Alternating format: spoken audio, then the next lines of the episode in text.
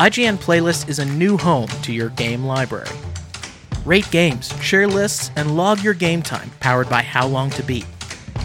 Sign up for early access today at playlist.ign.com.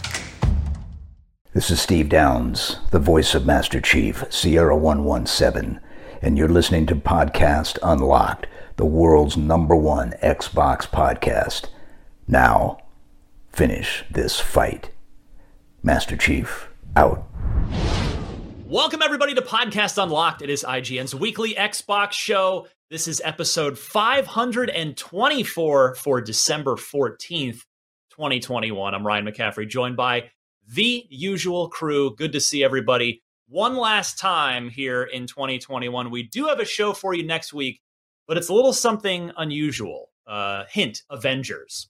We'll just throw it out that way. There aren't any actual Avengers on it, but that's sort of the internal code name we used for the podcast for next week. Anyway, uh, hi, Miranda. How are you? Hi, hello. Um, my voice is going little, so if you hear me straining, that's why. It's a good, good winter crud. She, well, was, she was yelling yeah. at the final boss in Halo. Die! we'll get to that. Destin Legarie, yeah. how are you, my friend? Bam! Hey, everybody, I'm doing good. Stella Chung, hi. Hi. I'm, I'm so excited to be here, as always. And it's great to have you. And we are going to talk a lot of Halo. Spoiler warning. As we talked extensively on last week's spoiler free show, this episode is no holds barred, all spoilers. We're going to do this full spoiler cast. So please turn back now if you have not completed the Halo Infinite campaign or you do not wish to be spoiled. So uh, we'll get under your couple, butts. Yes. A uh, quick couple quick housekeeping notes before we get started. I, I mentioned this last week, but IGN turned 25 this year, and we made a game to celebrate. So you can see more about it and download it from IGN.com slash articles slash IGN 25 the game release with a with a little dash in between each of those words because that's how our URL system works. So yeah, you're you're seeing if you're watching on video, you're watching our hilarious little trailer that we made for it. But yeah, it's retro style pixel art. I hope you try it out and have fun with it. Also, a programming note, something fun coming up this weekend Matrix Resurrections. Uh, we've got the red carpet event happening live on IGN this Saturday, December 18th at 5:30. I presume that's Pacific time uh, because the premiere is actually happening here in San Francisco. So tune in to that, including it's on any IGN channel, including our TikTok, if you want to watch it there. And then finally, uh, just a uh, this is like a half shameless self promotion, but also just like a genuine programming uh, note of interest to anybody watching an Xbox podcast. Microsoft has posted the entire uh, Xbox documentary that they have spent the last at least two or three years working on. It's called Power On: The Story of Xbox. It is a six-part documentary that you can watch for free in a number of places probably most notably on youtube.com slash xbox just the official xbox youtube channel. Destin you're in it for a hot second. There's a clip of like literally yeah i laughed. I was like oh all right. I had no idea that was going to be in there. Yeah uh, they, and i'm in it as well. They had interviewed me for it. I believe it was I can't remember if it was E3 2018 or 29. I think it was 2019, but I can't keep track of time anymore because E3 is a long archived relic at this point. But in any case, yeah, I, I expected first I expected I would be cut out of it entirely because no one cares what I have to say versus Phil Spencer and and Robbie Bach and Ed Fries and all the actual important Xbox people. But uh, yeah, I was I was happy to see I'm I'm actually in episodes four, five, and six. So I hope you enjoy it. I actually thought it turned out really well. Um, I don't know if any of you have had a chance to watch all or any of it so far. Well, I watched my amazing guest appearance and it was so good. Apparently Damon was sick that day and I had read the story when Phil came up came out oh as God. the uh, head head of Xbox yeah. or whatever. So uh yeah, I was like, "Oh, that's that's funny." yeah, so it's good though. It covers, you know, the the origin of the system with Seamus Blackley and the and that's you know that's a great story and then yeah yeah yeah but really just watch the part i'm in oh my gosh skip to episodes four five and yeah. six where i'm in it but no, have fun it's it's good it's uh it, it, did a good job on it i thought Okay, let's do it now. Halo Infinite spoiler cast. I thought we were good about avoiding spoilers last week, as tempted as we were, but we wanted to just talk about our general impressions of the game. But now is your final chance to turn back and not watch this show until you have completed the campaign. So, with that final warning out of the way, let me go to Miranda first here. Uh, we'll we'll just go through everything, but let's just say story thoughts overall. Miranda, what did you think? I know you were a little more bullish on this on the story than I was as a whole. Your thoughts?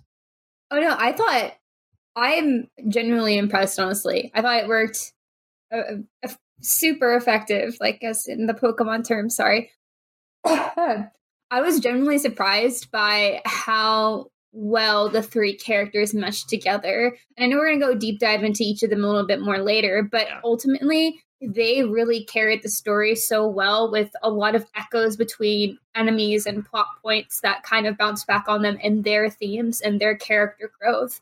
Um, I was really impressed also by some connections that were made between Escharum and the Chief, specifically through the view of the weapon. Um, and just sort of these, you know, this guy's just doing what he has like he's just a soldier. And like i think there's just some level of connection there for a master chief that you'd be surprised to hear from because it's like oh well, this is a guy we're trying to take down. Like this is big enemy. He's doing something terrible. And i'm like okay. Yes but in a way like chief can empathize with that. Like you know he can understand what's going on especially with you know I guess because this is a spoiler cast, so with Cortana having blown up his home world, you know, like what are you mm. gonna do? Like you fight, you fight for the way to survive, you fight for your people.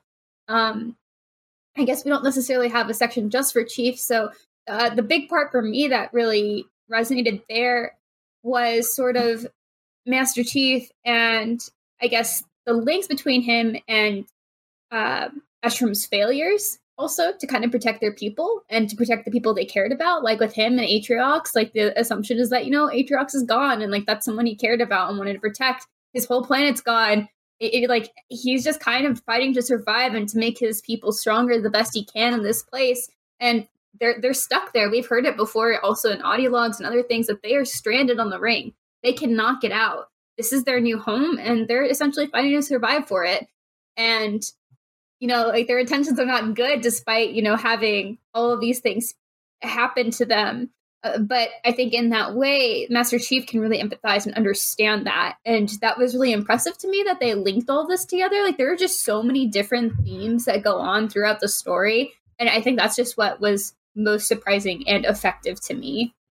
Destin, how about you? Just general overall story thoughts before we get into the ending specifically. That'll be our next topic of conversation. I think the story was okay. I like parts of it, but I think the conclusion ends on a very soft note. And I was a little, it felt like there's more to be told. And maybe that's going to be told through the DLC, but it felt like it ended quite abruptly. And I don't, I don't know why. I didn't really feel like it was a, a good resolution to the entire narrative. And if you've seen the legendary ending, uh, it actually leaves a lot uh, of interesting things on the table with uh, Atriox and and the future of what's going to happen on this ring. Um, uh, I I like the pilot when he has the the human moments that he has during the campaign, but I think largely he's underutilized as a character. I think they could have done a lot better with the pilot. I actually grew to like the weapon a lot more than I thought I would. I find her much more charming than I initially did during the previews. I thought they were purposely making her naive, but when you have the context of she's like was created six months six months ago, I love the send off for Cortana. I think her just basically saying, "Hey, it's okay to move on. You know, this this is ended, but you know, you know, continue your fight, basically, and uh, you two can do it." And words of encouragement. I really, really like that. That that hit a, a note for me as somebody that's played, you know, all the games in the series. Um, there's a lot in the audio logs, a lot, a lot about the characters. We'll talk more from, about those later too. Yeah. So okay, well, I consider that part of story. I'll just say there's a lot in there. So, um, yeah. Overall story thoughts. I think it's f- good, right? Um, but it's made up for by some of the best gameplay the Halo series has ever had. Um, sure. uh, I adore the gameplay, but story story wise, it's it's. I'd say, what'd you score it, Ryan? Like, what's a you gave it a nine, right? Which is what on our scale? Amazing. Yes. Yeah, so I'm like in great territory. Like it's great, not amazing. So like I said on the previous episode, I'm about a point down from where you are. So it's still mm-hmm. great, but uh, I do feel, feel like there's some um, gaps, basically that I don't feel like we're filled quite a, how I had expected or hoped. Still, I know you're still working your way through the campaign. You're playing a ton of multiplayer. You've got uh, other other games you're still juggling as well. But you you sort of you took one for the team here and, uh, spoiled yourself and read up on everything. It's fine. Yeah, it's okay. I'm I'm playing on heroic, and that is going to take me a long time, so it's fine.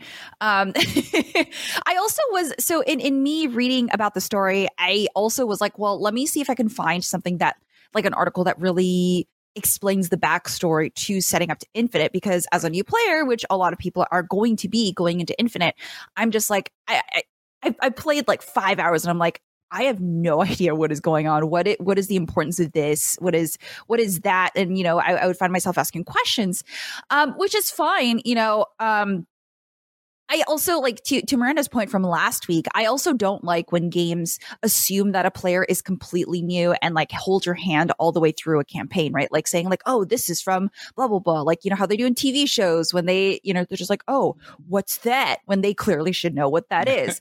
I don't like that, but um i know that we were looking at launch maybe they would have some sort of like a hey catch up on halo's story so far like halo story so far but they didn't have any so of that they have an uh, like a podcast on Spotify. That's that not kind yeah. of does it. oh, that's what that that's is. Not. Yeah, it, it yeah. technically counts because it's something that was produced to catch people up, but it doesn't really. It more so gives you context for the Master Chief rather than oh. like every single plot beat in the different games.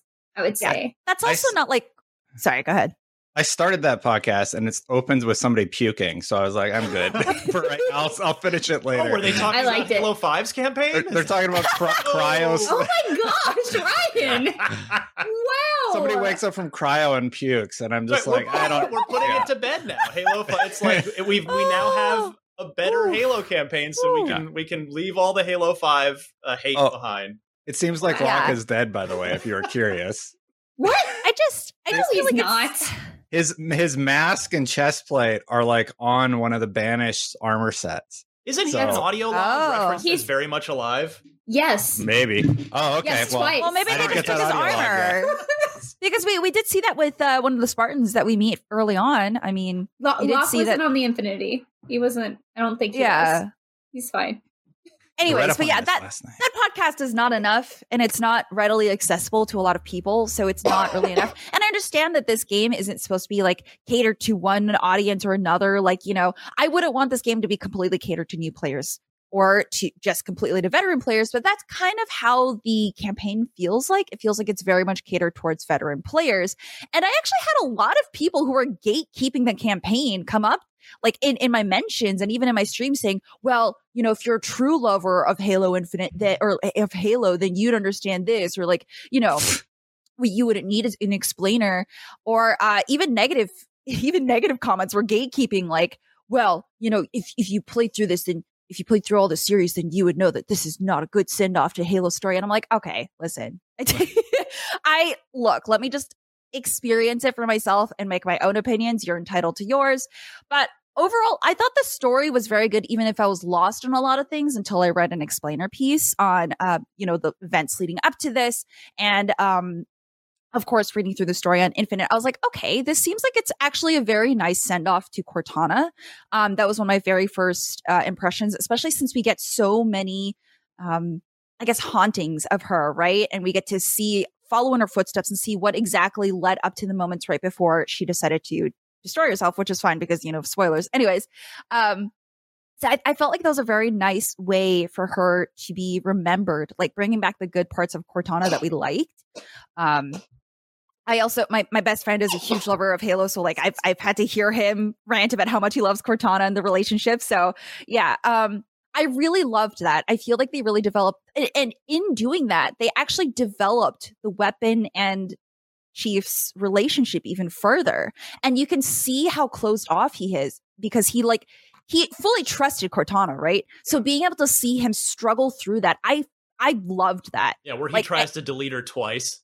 Yeah, it, it made me feel like, oh my god, Master Chief is human. Like over even though he is this incredibly strong, terrifying person, you still get this feeling like he is still human with all these emotions.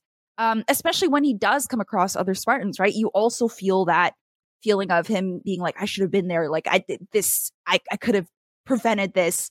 And I, I absolutely, I loved that, the, the humanization of Master Chief. So that's kind of like my initial thoughts. Yeah, and for me, I you know I, I covered it in a non-spoiler way in my review, but I think you kind of hit on uh, how I'd like to summarize it, Stella, and that is, you know, that this this story-wise, this game felt in it, like it was really caught between trying to cater to the old school fans and trying to cater to new players, and that's just a a really difficult position for it to be in. And and 343 chose that position and you know they they did the best they could and it's and it's not bad at all, but yeah, I think ultimately it didn't I don't know I don't know if they would have been better served just trying to go all one way or all the other. Like just, you know, just go full hardcore. you have to have played the rest and we're not even going to try to keep you up to speed or to really try and onboard people uh, at the risk of of you know mile of annoying veteran players. I'm not sure. I don't know yeah. if there was a better answer, but they you know they chose their path, and ultimately, yeah, it just you know this this was this was whole thing was geographically detached from the the other from Halo Five, where it's like, all right, we're on Zeta Halo, we've got the banished.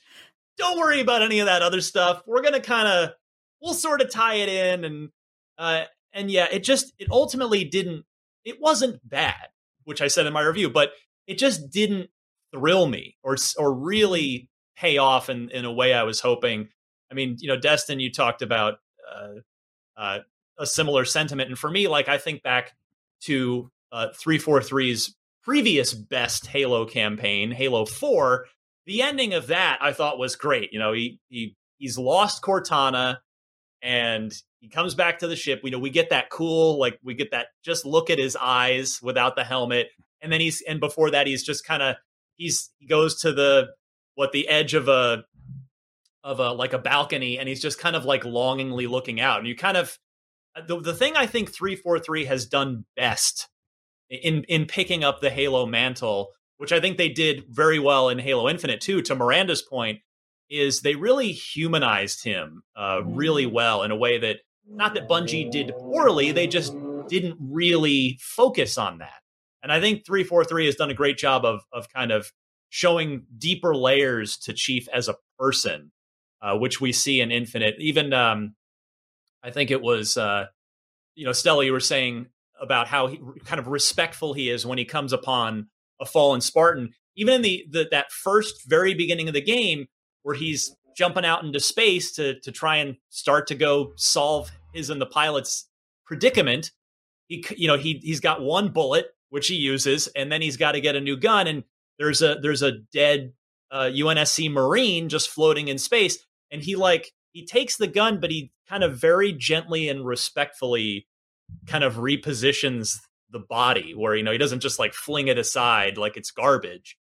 So I really like that about it, but uh, yeah, it's the ending of it just was not, just did not pay off. And you know, Destin, you were hitting on this. In fact, Destin, I'm going to go back to you here. Yeah. The ending specifically, what, you know, please elaborate more on your thoughts on the ending.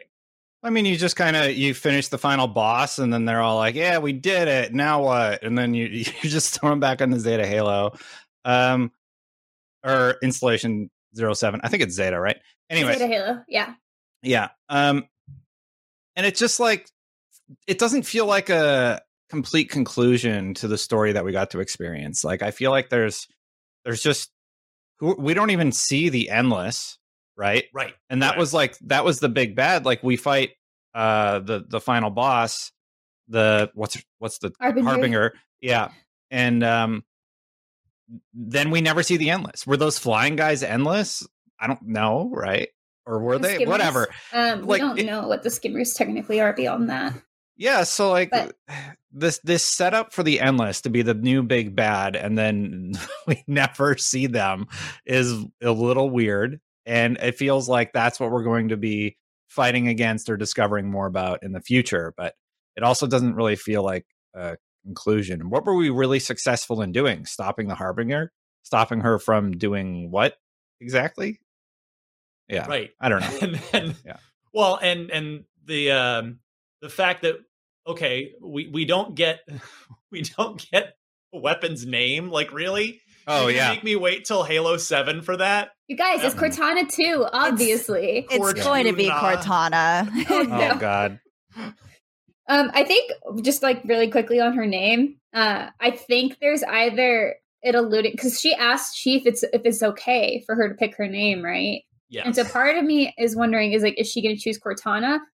My read was that she's not. She was asking for approval to be the one to pick her name, like Cortana did. Not necessarily that she wants to also be called Cortana because right. she yeah. knows she knows who Cortana is, and like they have that separation, even though they're the same, they are different.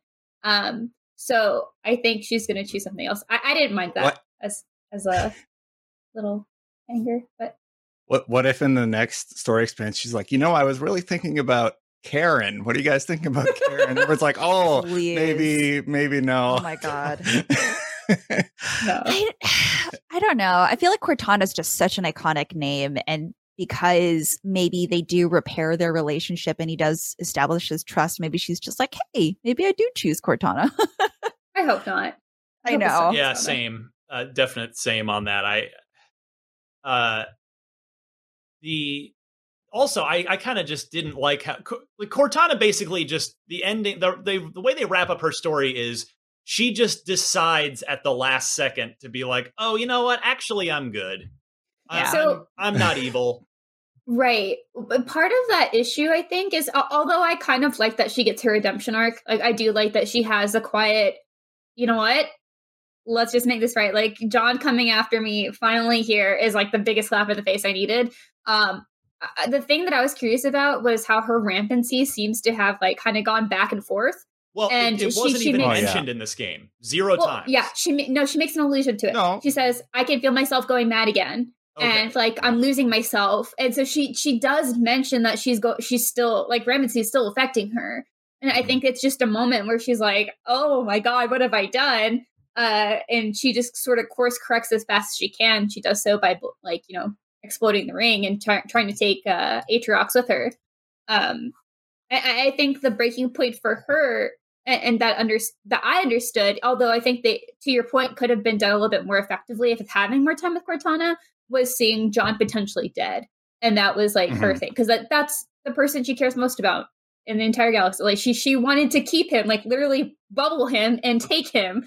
Like it, she he means so much to her, and to see that I think was just sort of the oh man, okay, I gotta change my ways. But you know uh, that that was fine for me at least. Sorry to diverge. I know I haven't I well, haven't even talked about the actual ending ending, but well, please go ahead. Yeah. Okay. Yeah. Um, I liked it. I don't mind that this because this felt like a new beginning in a way, right? It's like you got this trio, pilots on board. He's super excited, uh, and we have the weapon who's just like all re-energized, is kind of in a better repaired relationship with Chief, understands where he's coming from, understands her role as well. And then, you know, Master Chief for once is like, okay, well, I was just hugged. Uh, let's go. I loved his reaction that he's like, like stiff arms, kind of like, what do I do? like he didn't really hug, but he like raised his arms. Um, and, and so I felt like, in a way, Halo M- Infinite felt like a wrap up of this story that 343 was just kind of struggling to tell with Cortana and her end. Absolutely. Yeah. And mm-hmm. then a launch into what they actually what they i guess want to tell with their news story with the endless with halo with with all the halos like with the zeta halo cycle with all these kind of like bits of like potential time travel. And that have actually been part of the series before. I was talking to a friend about this uh former ign employee james faulkner and i were like theory crafting a bunch of stuff about like how the banished and like time travel and forerunners and stuff that that's not unheard of so, like, there's just a lot of little bits and details that they're pulling from the Halo just kind of franchise that you maybe didn't even know about because if you didn't read all the books, well, uh, that's fine because they're going to pull it into the games, right? And I think this is that's what it felt like at the end to me was that hey, there's the rest of the Zeta Halo to explore. Like we've talked about many times, they want to make this a platform. Halo Infinite is a platform. There are things going to happen here on this ring. And with that, we have the rest to explore. And We have two companions to go with, which is, you know, actually pretty refreshing because, like, as we've said a few times, like, they give Chief a lot of character too. And uh, honestly, Cortana was that for a long time. And we've had other people that Chief has traveled with who provided good commentary as well. But I really like this sort of trifecta of characters because they just complement each other in just such weird ways. Like the, the weapon and Echo 216 really play off each other in fun ways and really support each other and are, are really far more friendly, obviously, than Chief can be in that way. Whereas, like, the weapon is probably the only person I've ever heard ask the chief if he's okay multiple times in one game and say like hmm. are you okay and then master chief just says no it's so hard to say no if someone asks you if you're okay and it's it just cool to see that. And again of course comes to that humanization but they all just again play off each other in really important ways like with echoes 216 uh just like being like the rest of humanity and putting chief on a pedestal. Is like you never fail. You never do anything wrong. While this entire game is literally about master chief grappling with how he failed like the biggest failure. And because of it sydney got blown off the face of the earth so, you know, like there's there's just all these ways that they pull on each other and it's just done so well. And the send off at the end, even though we didn't get the weapon's name, I, I really liked that energy they had going forward. Like that, all right, mm-hmm. now we're a team. Like through this adventure, we can go and figure this out. Like there's still a lot to solve here, which makes sense because they're trying to kick something off here, right? And if they just gave us all of the answers answers right here, then it wouldn't really be as exciting for whatever comes next, I would say. Well, um, sus- but oh, sorry, go ahead. Oh, I was just going to say to your point, Ryan. I do understand, and Destin as well, what you mean of of not having like that big moment. And I think what I, I also heard from other friends that we talked at length about this too is like it didn't really have like that set piece moment. Like you didn't have a big scare of walking through a city that you had to go hunt down and things like that, right? So there's a little bit of that missing, like the ex- escaping um the worship at the beginning was pretty cool. And then, of course, when you actually open up to Zeta Halo for the for Outpost Tremonius is pretty cool. But it's not in that same way where you see something like massive change in in that same regard. And, and instead, I think we got boss fights in place of that. Mm-hmm. Yeah, and I suspect if anybody from 343 is listening right now, they were probably nodding along approvingly when you were talking about how to you it felt like the start of you know kind of trying to wrap things up and start a new thing and that's they i suspect that's what they were going for mm-hmm. um, now destin i know you and when you and i had talked you had uh, you, you had a comment about about that though and about uh, the pilot with his with regard to his his family and oh yeah yeah, so like the pilot just seems totally on board with this whole like, yeah, okay, let's stop the banished or whatever. And as a dad and a husband, I'm just kind of like, go back to your family, you Destin, idiot. They're dead. No, are they? They're dead. Yes. really? That that there's there's a I'm pretty sure a line in there that says that they're not there anymore, which is well, why he, he volunteered to go help out the UNSC. But his whole thing was, I want to go home to see my family. So I don't know when we discover that they're dead, but it seems like the pilot doesn't know that. Mm, I don't know about that because it's spoiler cast. So if I'm wrong, leave. he wants to leave because he doesn't want to be on the ring with the banished. and he is sad because he has this one memory left of his family, of his wife and his daughter and he he just has it on loop because that's all he has left yeah, of them. Hologram and he, thing, yeah. yeah. yeah, and he wants to go home. I think that's totally fine with or without them being there, even though that is sad. But they're they're dead. There's definitely a moment when they say they're dead. All right. Well, if I'm they're dead, Miranda, because Miranda's spent 50 hours with the campaign so far. Stella, go ahead. Oh yeah, I was gonna say. I mean, I I, I kind of agree with Miranda. I mean, it makes more sense. But also, I feel like it works both ways. Like he knows if they are still alive, he knows that the one way to protect them is to continue working with the chief, right? Because he's seen what they can do. So, I mean, that's the one way to keep these loved ones alive. But I, I don't know. I, I also agree. Like, if he is, if if they are dead, I that also makes sense because it seems like he is. The pilot is this character who turns out to be who, who first starts out to be really scared of everything. Like he's really scared of dying. He's he wants to do everything to survive. Right. I mean, they even have he's even has this conversation with the AI uh, with the weapon, and he's just like, "You're you're trying to die, and I'm trying to live. We're doing the complete opposite." And um, I think through working with Chief and through building this relationship with the weapon, he kind of ends up being a little bit braver and he wants to be more of, you know, what he sees in Master Chief. Like he wants to be more of a hero. He wants to be, um, more confident. And, and I really like that relationship that we see with the pilot. And it, it's nice to see the pilot's face because we never see Master Chief's face. So being able to put like a personality, um, to, to a face that is so prominent in the campaign is really, really nice. Oh, well said. Yeah, that's a great point.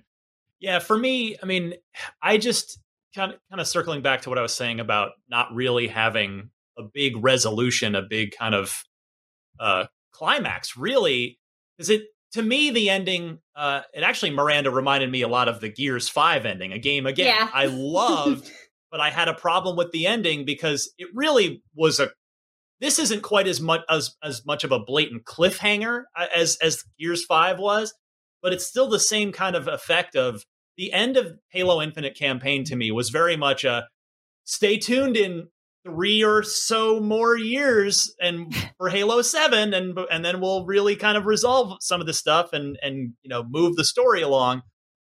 It really did just feel like the the narrative mission of this game, which, you know, it, it accomplished reasonably well, uh, was just to dig out of the Halo 5 hole. Like that was like we need to just get ourselves out of this and be able to start fresh. We know nobody wants uh player characters that aren't chiefs, or we're gonna make a Master Chief adventure.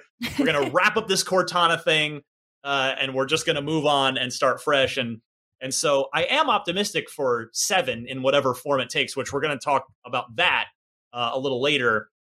But I guess as we, we've kind of all started to touch on how we feel about the pilot, my thing with the pilot, which I, I alluded to last week but didn't want to spoil, I'll say now, is I I have a very uh, sort of mixed relationship, uh, mixed feelings, I guess, with about the pilot, and because I thought the first half of the campaign, I loved him. I thought his arc was great. As you were saying, he went from you know this frightened guy who just wanted to go home and was just thought that the chief was just nuts for wanting to just keep going going back in and staring death in the face to uh you know the the climactic moment of the pilot's arc is halfway through the game when he breaks down and admits to chief i'm a fraud. I stole this pelican. I'm not i'm not who you think i am. Uh, and but then the entire like it from from there on he literally and in fact that they, they they're just very heavy handed about it in the story. It's he's just bait. He's bait. Yeah. That's all he is for the rest of the game. And so that like I just such a, a Jekyll and Hyde and uh, arc for him. For me, he was I loved him in the first half, and I thought he was basically useless to the game in the second half. Yeah, that's that's largely how I felt also, Ryan. I loved his arc up to that point where he sort of admits and he has his breakdown and everything. But then after that, it's just like it, I felt like he's just sort of uh, wasted. There's a lot more potential that you could do. Look, I don't know if his family's dead or not, Miranda. If, if they are dead, then I do understand why he's more willing to stay. Uh, I I have to watch all the cutscenes again or something to see if there is a moment. Where Another person on Reddit confer- said that yes, the assumption is that they are dead. But yeah, I but I don't remember. I don't know. like I gotta, don't I gotta worry, find I got that you. one. I'm letting you know they All are. Right. uh, okay, if if they're dead, then I guess I kind of get why they're staying. But I I was led to believe that they're alive, and that's the whole reason he wants to go home. Otherwise, I don't understand why he wants to go home. Like you're gonna go home to a, a blowing up, evaporated. Yeah. He's a coward. He just wants to go anywhere else that not here. Like also, he, not a soldier. Like he's not trained like yeah. Chief or anyone else in the He's in over his head. He's an engineer. Yeah, yeah. yeah he's he he I messed mean, up. He he spent six months here, surrounded by dead bodies. I would want to go anywhere else that wasn't here. I would want to go to my shattered planet too, being surrounded by corpses for six months. And dodge yeah. the banish. Remember, he yeah. kept talking about how those exactly the, the, the attacks yeah. kept coming and he kept having to like power down and hide. So I feel like all of this stuff that we're talking about could have been utilized to flesh him out more in the second half of the story as opposed to oh you're kidnapped now and you're bait and then they save I, him and then he just he doesn't really do anything yeah you know? I, in a yeah. way i felt like they were trying to get him out of the way so you could focus on cortana because like there comes a point where because he doesn't actually obviously go with you in these missions. He always loses contact with chief and the weapon until he can be like hey i lost you guys for a bit. Like what's happening? And then he's like, like, wait you tried to delete her how dare you? Um, like, that's re- kind of Sorry. what you get from him. They've they've done a really good job of like fleshing out Pilot's characteristics uh, in the novels, and there, there's like opportunities to do that when you're constantly communicating with your pilot over comms. But really, he just kind of he just kind of like shows up whenever Chiefs tell, tells him to, drops him off whenever he tells him to, and I, I feel like there could have been a little bit more there. Agreeing with Ryan on on the second half of the storytelling. I really liked him when he actually had that moment where he admit to failing and um, not living up to expectations for uh, Chief and like admitting that he's a fraud and everything like that. So uh, I hope they dive more into that in the future. Stella, your thoughts on on the pilot before I want to now talk about the that post credit scene after this. Okay, cool. Uh, yeah, I mean, I mean, I've, I've kind of already voiced my opinions on him, but um, I kind of going off of your point, Ryan, and in Destin's, uh, I, I think it's really hard to return to a story after what years, right? It's years. It's yeah, it's really hard. I mean, we saw that with Doom, right? They completely redid the story. They did use some of the previous uh, inspirations, but that's like a complete redo of the story. Right, that's not you can't do that in Halo. You can't do that in the next Halo installation, especially since Halo 5 was such a disaster. So, in trying to repair that how they left 5, I think this is kind of the best we could have expected. I mean, they tried to handle a lot. So the pilot being kind of an afterthought in the later part of Infinite really sucks because I do like his character. I do love how everyone was linked together, how they all kind of balanced each other's personalities and characteristics out. I mean, I mean, it, it, even the relationship between the weapon and the pilot, and then the pilot's relationship with the chief, like all of these things played off each other so well. I, I think I would like to continue to see this in in uh, DLC and you know later, uh, I guess the next generation of Halo. But yeah, this was just kind of like a. It's kind of like how Eternals was the Marvel movie. Like it had it had to happen. This had to happen to set up for the next parts that yeah. are going to happen, right? So I feel like this was just like a necessary step whether it was shaky or not. It was a necessary step for the future of Halo to continue building. Miranda, remind me what what was the pilot's name? We did get his name at the end. Yeah, Esperanza was his last was name. Fernando? Was it Fernando Esperanza? I think it was Fernando. Yeah, yeah, that was nice at least to learn his name. Uh, I did I did appreciate that at the end. So okay, the post credit scene. Every Halo game's got a, a big post credit scene. Destin, uh, this one was a real deep cut, particularly the legendary ending. Yeah, Can you help uh, help us all, listeners and and panel alike, parse this thing out. We appear to be going into some form of time travel, which I have thoughts on. But Destin, please go ahead. Yeah, look, I'll just be honest. I have a four page script sitting on my desk where Halo Canon, Ian, uh, has written us an explainer about what the hell happened in that legendary ending. I'm not even going to attempt to explain what's going on. I'll just say this it seems like Atriox is alive. And like you said, Ryan, there's the potential that maybe there is some sort of time travel, but I don't think it's like I don't know if it's like traditional time travel or if there's some sort of different aspect. They do say during the legendary ending that uh, uh, the humans basically can't be the only ones who have access to time travel. We also need to have it. So that's I don't know what else to say about it.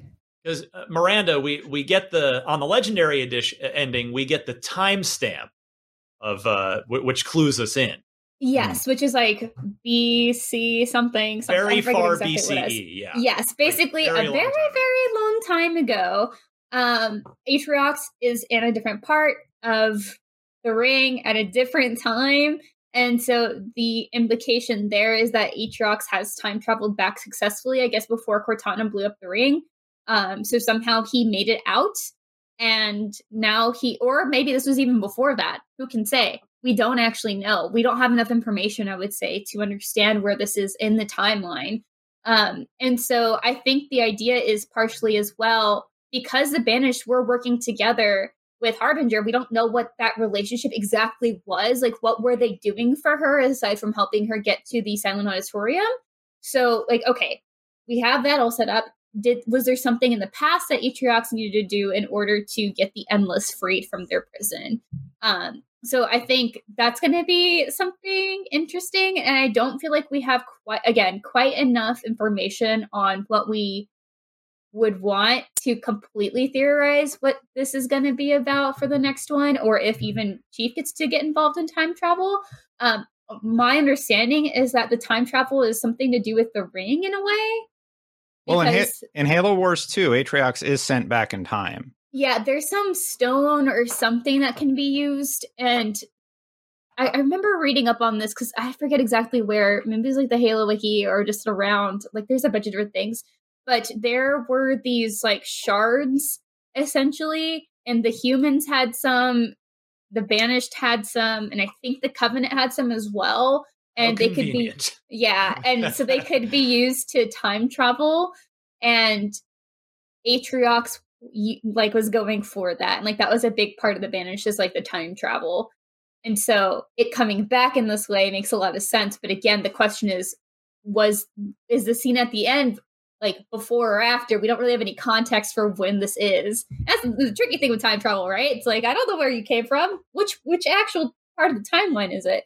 And and um, is is Atriox like putting his own sort of DNA or his own sort of instructions on how to bake an Atriox into that archive? Like what what was that? Yeah, we don't know what those are either because those golden, I think they're called like the Silex.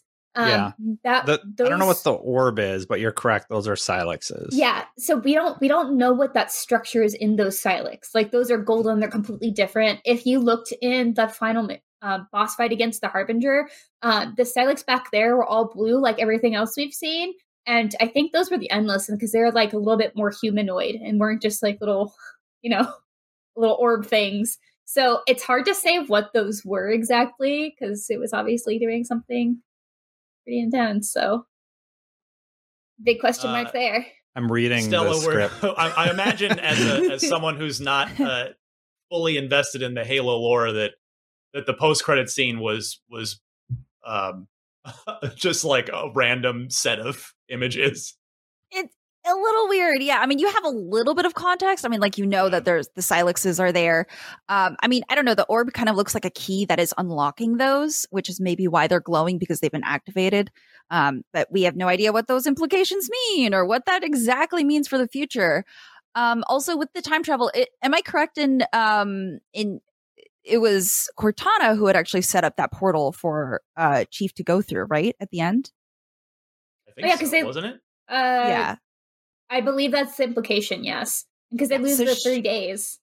Right. Which is a big Yeah. So that's that leaves so time travel is not my favorite um trope for games or anything to really use because it is so difficult to get it right. Um, there are so many things that you have to consider.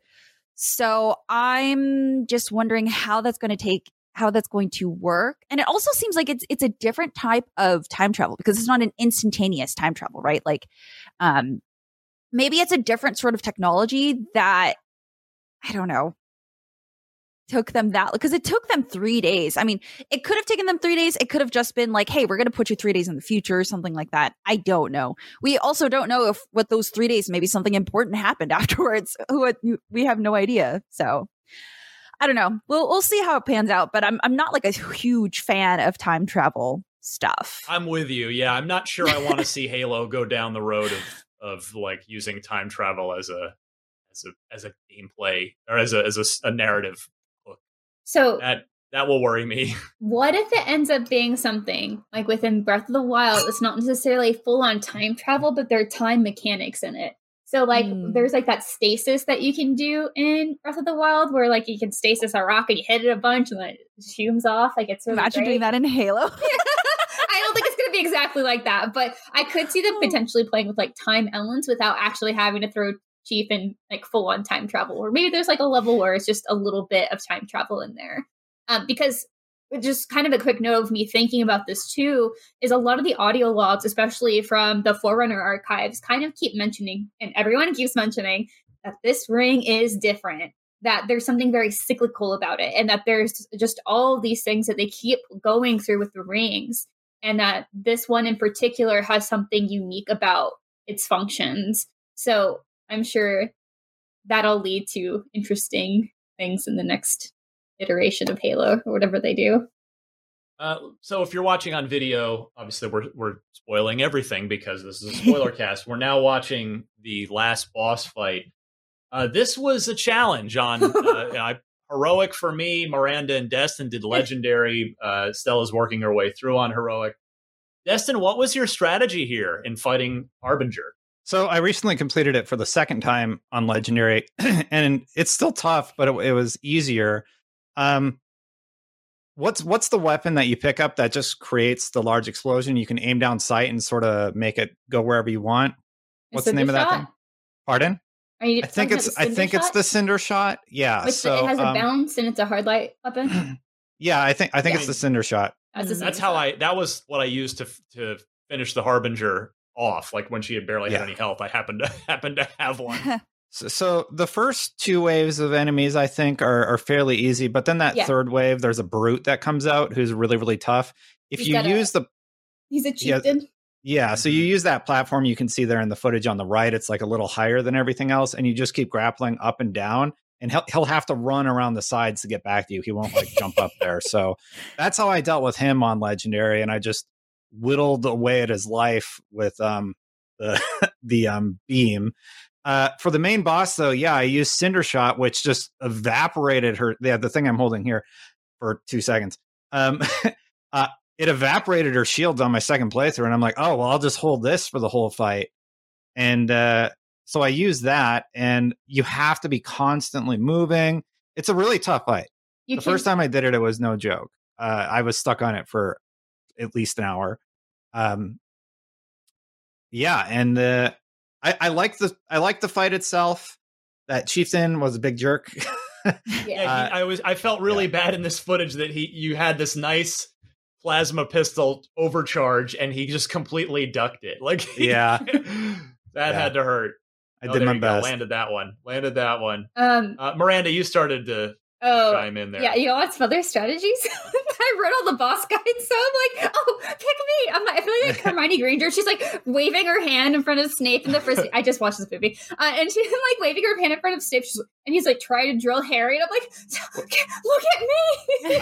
I, I would love to hear what you did, especially on phase three. Not even him, because you can at least run from him. What do you do about all the ads? Yeah, so the thing that you need to do is is again constant movement. So this is phase three, fighting the banished that come in. Completely ignore the chieftain.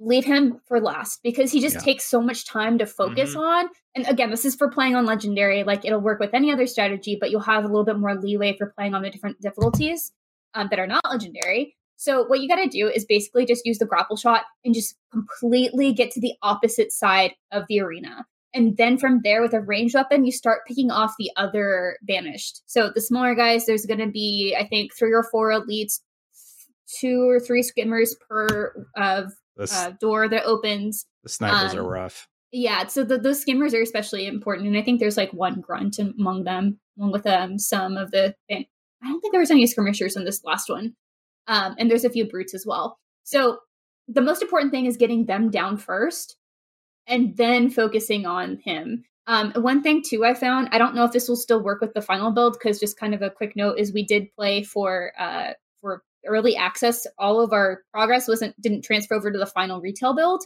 Um, and I think Destin, you said you noticed some disparities with some of the checkpoint system stuff. Yeah, um, check checkpoints don't seem to trigger. Like if you shut down Steam, uh, it'll it'll just send you a little further back. So make sure you do your boss fights all in one go.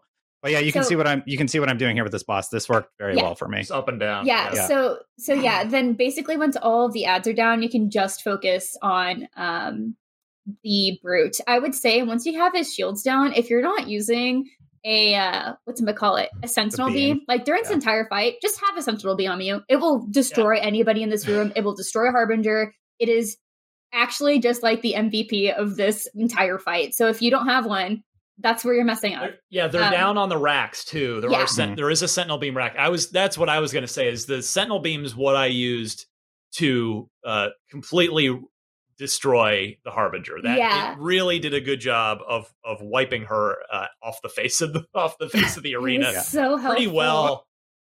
Yeah, so I did Cinder Shot and Sentinel Beam on my second playthrough. So on this yeah. one, you're just kind of just kind of watching. I'm like, yeah, I could have done this and that better, and that's why people are like, "How'd you do Legendary in seven hours?" I'm like, "Cause I played through it before."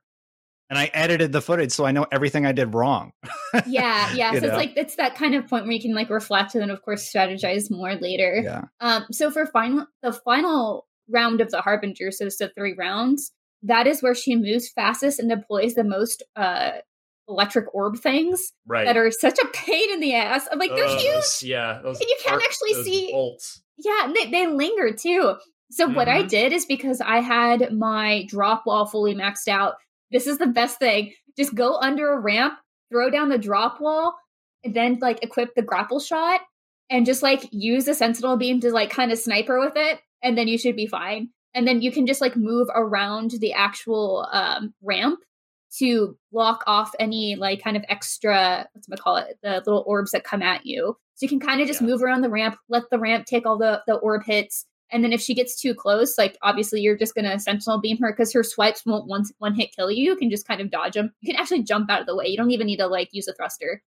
Um, I actually yeah. found see, I think that's a better strategy. I wish I'd thought of right there, Miranda. uh, but if you're not smart enough to do that, like I wasn't, I actually found that staying like closer to mid range from her was better than staying farther away. Like I felt like the bolts I, I don't know. I just felt like I had more. I was just able to do more damage up close. I don't know if she wasn't deploying as many of the orb bolt things up close or what, but uh, like you can actually see Destin doing right here. He got in got in pretty close on yeah. that. Uh, use grapple, use your thrusters. Yeah, it's, so uh, yeah. I agree about the mid range, but the nice thing is if you're under one of those ramps, then she also she'll start coming toward you, so she won't stay too far away, yep. and eventually she'll charge at you, and you can just like wipe her out from there. It's nice. Yeah, that's the better strategy for sure. um, all right. Here to help. Uh, we haven't talked. Okay, let's talk about the weapon because this is. I I feel like, you know, I've, this has been a. I mean, I've been reasonably critical here for 52 minutes, um, and I don't mean it to come off overly critical. Uh, I I just you know I, I was overall wanting more out of out of the story after six years and after Halo Five, but the probably the I think for me the highlight of the story was the weapon and her relationship with Chief. We've touched on it a little bit, but uh, she just uh, first of all, uh, I want to give a special shout out to Jen Taylor for playing three roles in this game, uh, and in effect two, three versions of the same character, really. and but you but she did such an amazing job just so effortlessly and subtly changing between each one where you don't even you could have a blindfold on. You could have your eyes closed and still know which character it is. Now with halsey she's putting on a little bit of an old like old woman kind of voice but but yeah she just her performance in this game is tremendous and she does such a great job just conveying the naivete of the weapon and that sort of just like almost toddler like curiosity about the world and what's going on and that that um, that empathy that Miranda mentioned earlier towards the chief. Uh, and then I also want to give a shout out to Steve Downes, who has been a, a, a rock in the VO booth uh, for six games now, and he's given a lot to do in this game relative to what he usually has to do, and and even he and his uh, the the banter between uh, or what I should say, what Chief is able to do, what Steve Downes is able to do with you know, without any facial expression, without any animation on the screen of a of a face, of just conveying that like his sadness and his the sort of burden that he has put on himself and this blame that he has put on himself for the state of humanity. Um, he does a great job, and the dynamic between between Steve and Jen with with Chief and and uh, the weapon is just so. That's the highlight of the. That's that's the heart of this story to me, from a narrative perspective, from a character perspective. Over the course of the game, as these two characters get to know each other and they they fight and they struggle, and Chief tries to delete her twice, and they eventually kind of form this uneasy alliance. I can't say enough about that aspect of this story. Miranda? I loved it when the weapon was just like, I'm not talking to you, or that wasn't about you. Like, she, she's so, I, I just, I love the weapon. I loved her from when I first met her. I think they just do such a fantastic job of making exactly as you're saying that curiosity feel natural because she was only mm-hmm. programmed to do one thing, right? She was programmed to go delete Cortana and then we deleted herself. That was it. She has no context for anything else. She was not supposed to be given that context, nor was she supposed to keep existing. So her enthusiasm and excitement and curiosity just make a lot of sense. And I think it's just played off of so well, of course, with Chief, as we've talked about at length at this point. And I, I just really appreciate the range she's given as as well because she's of course not just happy and excited. She starts getting angry and like frustrated with things. And i think her curiosity is poignant and that sometimes can help with new players but more so if anything just sort of digs deeper at questions that's like oh yeah that is a good question chief what would you be doing if you were in here? And then you know that really great moment for him where he's like you know like this is all i know. This is i'm just a soldier. Like this is what i was born to do. And so uh, it just brings such great characterization between both of them and i think getting chief in a position where he has to answer questions he probably wouldn't have normally thought to have to answer. So or sometimes just doesn't answer because he just you know chooses not to talk to them. Yeah uh, uh, yes, like Stella, it. your thoughts on on the weapon from uh, what you've seen and and been through with her thus far? Yeah, I think she's very charming. I uh at first I was like, um, when she was like, "Oh, maybe they're friendly," and he's like, and Chief goes, "They're not." I was like, "Oh no, she's she's going to be too trusting and sweet," but uh, no, she's she's not. She's very um she's more optimistic than Chief for sure, and I think that's a really nice um balance between the two. Um, I and I love that she is.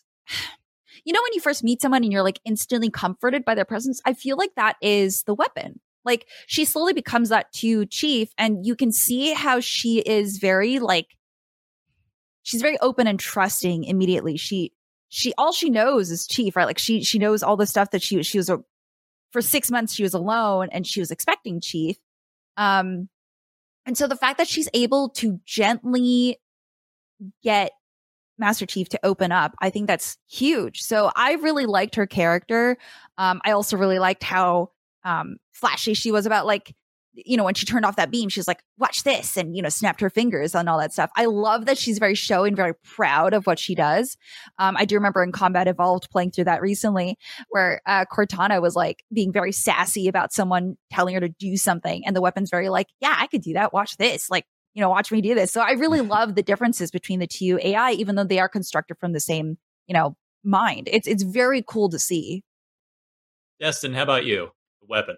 I really, really liked her, and there's there's a few very specific reasons. I like how they establish why she may come off naive in the beginning because she's created six months ago. They do explain that.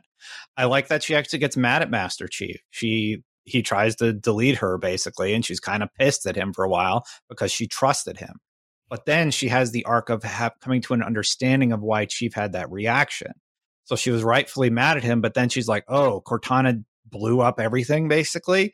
I get why you had the reaction you did to me now. And she kind of like, she's still mad at him, but she kind of comes to an understanding of where that reaction came from. The, di- the dynamic between the two characters is just really good. Chief is given a vehicle in which to actually admit that he's not doing okay, to show emotion. Uh, she is able to be like a, a, I, I wanted to say a spark of sunshine, but that seems really cheesy to say. She's nice. Like it's nice to have her by your side and have her as a character that you can um smile about. Like it's she's just cool to have around. She does cool stuff like Stella said. She's fun. She she's really, really well written, I think. I, I'm really happy with how the weapon turned out. Uh and I, I was skeptical during the trailers too, so I was really happy to see how they yeah. they handled it, and I love where they leave her at the end of it. She's growing a lot as a character. She's smarter. She has a better understanding of who the Banished are, what the world is about, and I love watching her go through that transition from the start to the end of the campaign.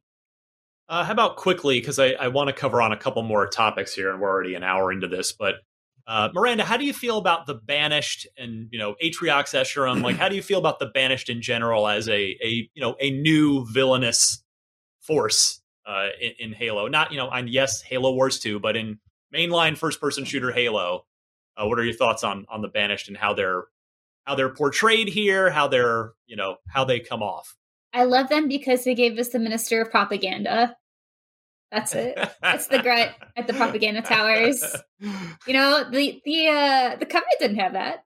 So, you know, that's that's I think if I were to do that super quick, it's just them.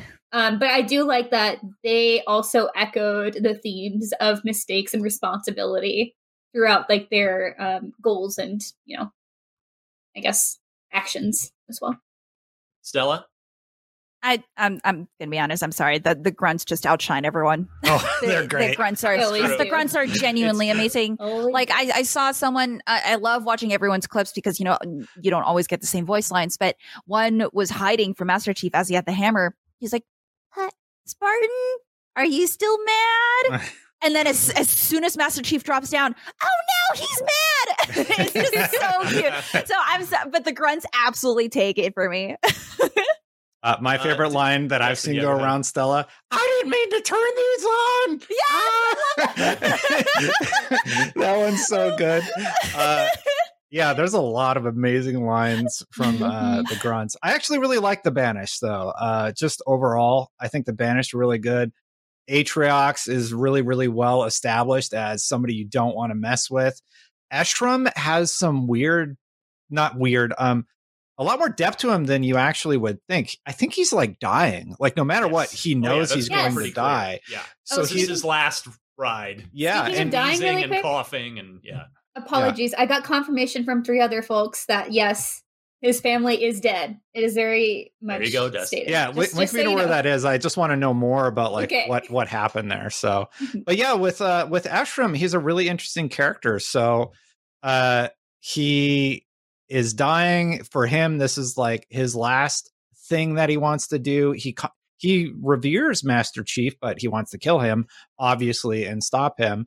Um and i really really like him as a, a villain uh so i was surprised by that. And the audio logs you get additional context about like how the banished reacted to cortana blowing up their planet um how everybody sort of react to them. So I, I really like them. They have appropriate motivation, and I like that. And House of House of Reckoning is probably one of my favorite campaign missions. It's it's basically a, a wave based. It could be a whole mode in Halo that I would just love to play. It reminded me of my Halo Reach days, where I would go with Grunt Birthday Party uh, turned on and go for my my score multipliers. I really really love House of Reckoning.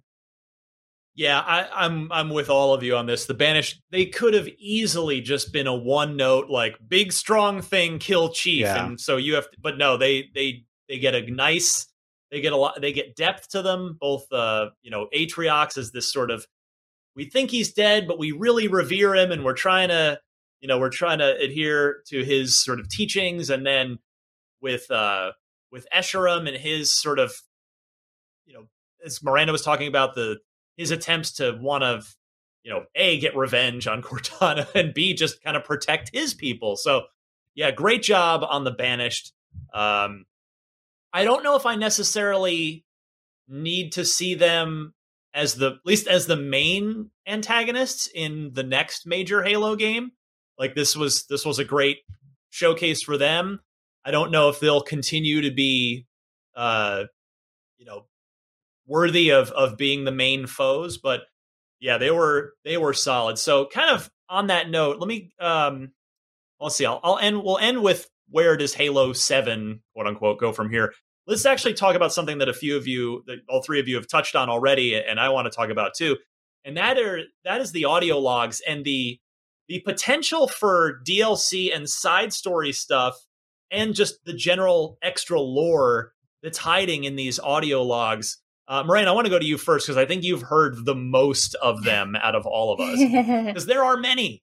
Yes, um, I would say the ones that were most interesting to me, aside from the ones that you get from Master Chief about his mission with Halsey, there's four of those that are automatically added to your um, your I forget what it's called, your data log, data mm-hmm. something. Mm-hmm. Anyway, um, those are the most essential, which makes sense that they give them to you because they are essential for I think getting more context to the story. Uh, 343 has already confirmed that all of the Spartan audio logs relate to a book that's coming out, I think, next oh. year.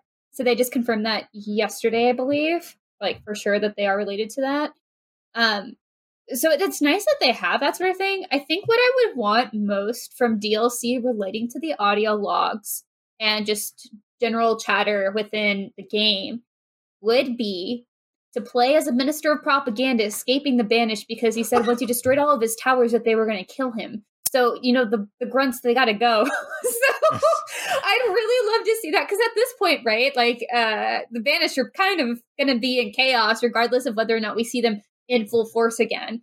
And so, because they don't have a leader, which is like the whole uh, thing with the Spartans, they're like, okay, if we kill Escharum, like they're done. Is that they're just unified through Escharum. That's it. So, like, what happens from here? You've killed all the generals, you killed all the major people. Oh, right. Uh, who's going to lead them now? Could be a grunt, could be something weird. We'll, we'll, see. And so I'd love something sort of cheeky and fun with that, of like kind of the downfall of the banished and sort of wrapping up, or not even wrapping up, but getting a look inside that chaos as well. There, there are grunts that are high value targets that are yes. like infamous and have a notorious reputation. So mm-hmm. you know, it's not that crazy of a suggestion. A Destin. Yeah. So beyond the audio logs are great. There's some really, really good context in there. So listen to them after you beat the campaign, at least to the main ones. Uh, even beyond that, though, there's some world storytelling that happens. Like you'll come upon these shrines and you can hear sort of audio being echoed, and sometimes there's like a crate or something hidden there. But uh, there's a lot going on in this world. You see all these campsites where people aren't there anymore, but they you clearly somebody has been in the wild trying to survive.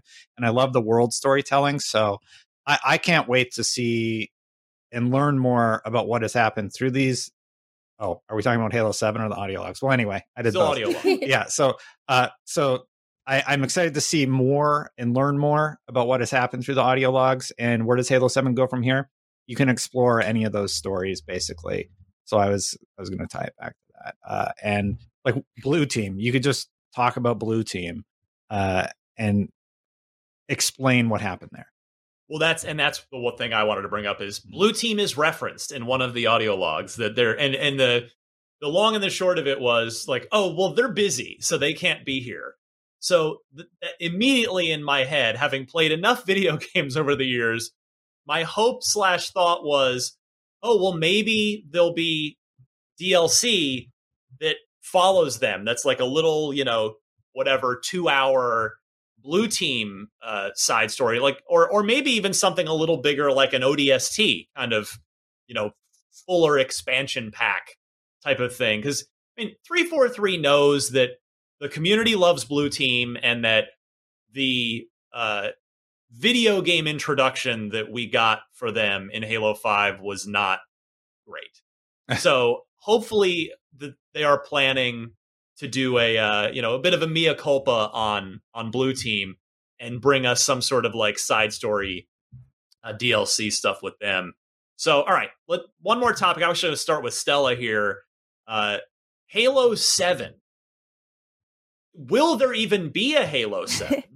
I mean, because this is Infinite is a a platform. It is a vehicle through which all future Halo content is going to go. Like Stella, do, you know, where's this? Where do you see the you know the next kind of campaign going, and where like do you think it'll be a, a full you know ten to twenty hour sixty dollar thing, or are we gonna? Do you think we're more likely to see smaller little bites, smaller size chunks of of story content moving forward within the Infinite umbrella?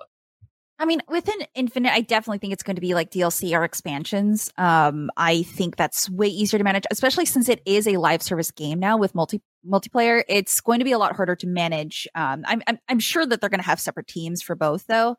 But I think for at least under Infinite, we're definitely going to see DLC. Um, at least you know in the next few years.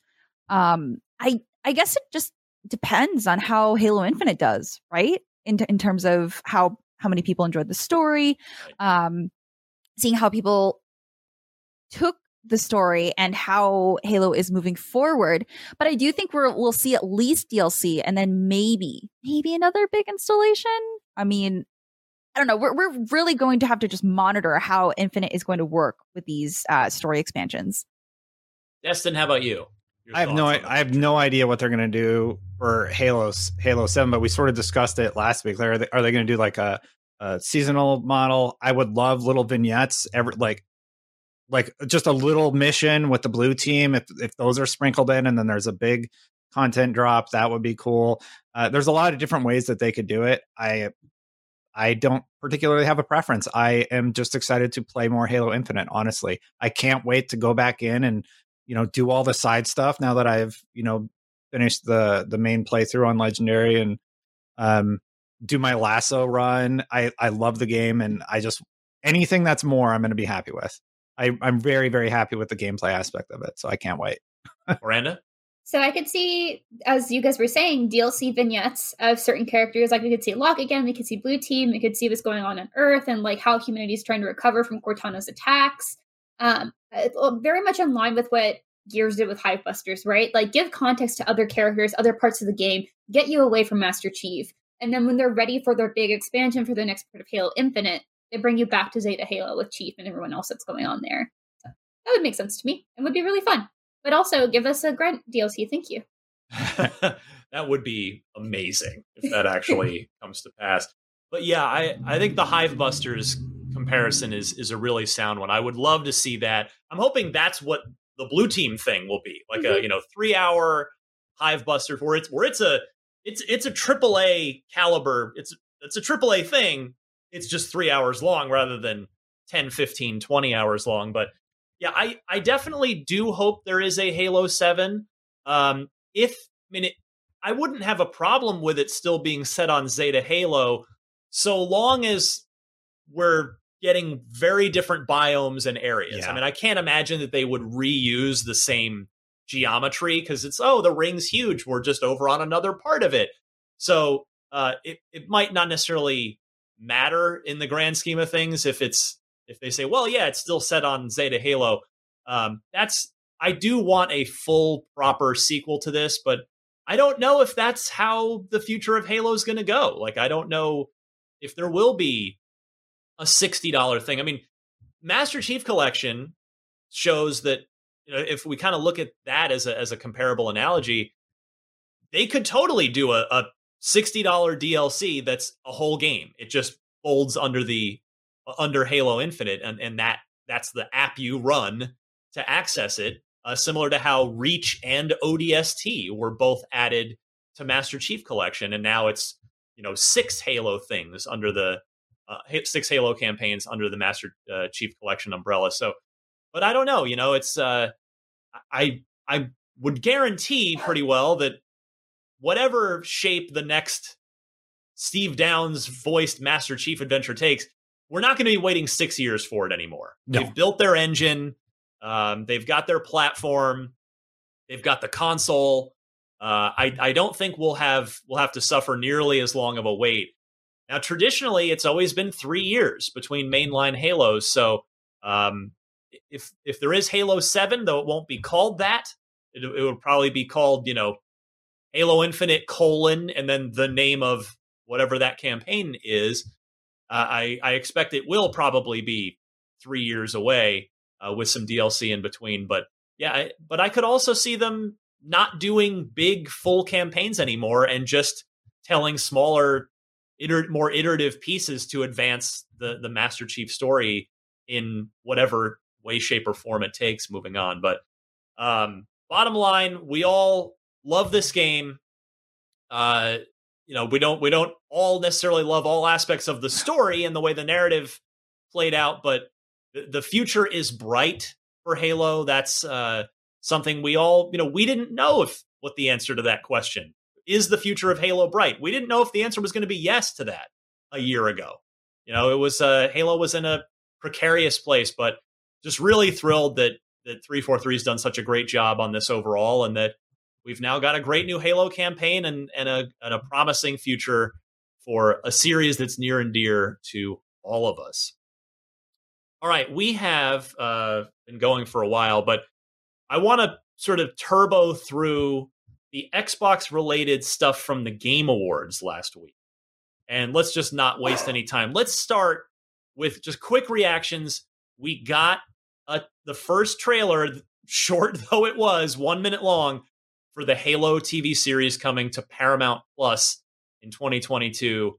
Uh, Stella, your your thoughts on that first? I think it'll be fun. I think it could be good. Um, wasn't there a movie that came out that was really bad? Well, there have been, yeah. There have been digital, like yeah, made for the, the internet. Uh, yeah, yeah, not nothing anywhere close to a, a, a high budget mm-hmm. AAA TV show like this or a or a full length feature film. I think it could be good. I mean, as as someone who really loves sci-fi, I I am going to watch this. Um I Paramount Plus though. That's that's the one that kind of gets me because I'm just like I don't think I've seen a lot from their streaming service. So I'm just like I don't know how to approach this, but well, it was Showtime and that folded under Paramount mm. Plus. So huh. Showtime certainly has made a lot of great shows over the years. Okay. I mean, yeah, I'm curious to see what story they will use. I mean, certainly they have books, they have the games. So I'm very curious to see what they will use. Um, but yeah, no, I'm I'm, I'm excited. I want to watch it. I mean, it's set in space. Frick yeah, I'm gonna I'm gonna watch it. so so yes, you're gonna do a, a one or two month Paramount Plus subscription to watch this. Is what you're saying? Yes, hopefully there's a free trial, but you know. I guess so. There should be a free trial. I don't know if it's yeah. a month or 14 days or what. Destin, what was your what were your thoughts on the trailer? Uh, I'll watch it for sure. I'm interested in it. They've changed a few things with uh, the characters, or at least done some interesting things with the characters. Like Halsey in the novels had black hair. In this one, it's black hair dyed white. So they're sort of mixing uh, the mm. lore of the two. Uh, the, the Spartan characters are not uh, well known. Like it's not Linda and Kelly, it's some other characters. Um, I'm really interested and curious to see where this is taking place in the in the timeline. It seems like early on when Master Chief was a Spartan and they go to a location where there is a, a relic of some sort that is of importance. I'm curious about it. I'll definitely watch it on Paramount Plus. I'm a huge Halo fan and I've watched everything else, even the really bad stuff. So, yeah. Yes, I've suffered through that as well. Miranda, how about you? I'm just glad it doesn't look cheap. That's all. Yeah. Yeah. It doesn't you know, Nerf guns, you can you terrible. can't tell that the Nerf you guns have been converted. uh, yeah, I'm with you. Like the that's really all we have to go on because there's no dialogue in this one minute teaser. It's it's a voiceover and that's it. So uh, we don't know the quality of the acting, which was a big problem in um, which one? What was the name of it again, Dust, Destin? Uh, the it's like Halo Locke, the story. Nightfall. Yeah, the name of it. oh, don't, no. Just don't watch. Nightfall's don't so watch bad. It. It's, it's, so the, bad. The, script is bad and the acting's bad too. I, I was um, so disappointed with that one. um, yeah, but yeah, we so we don't know that yet. But yes, as Miranda says, uh, yeah, you can. It's not cheap. Like you can see some serious cash on the screen. Um, the look of it's great. So yeah, I I am intrigued to see where this is going to go. Uh, please be good.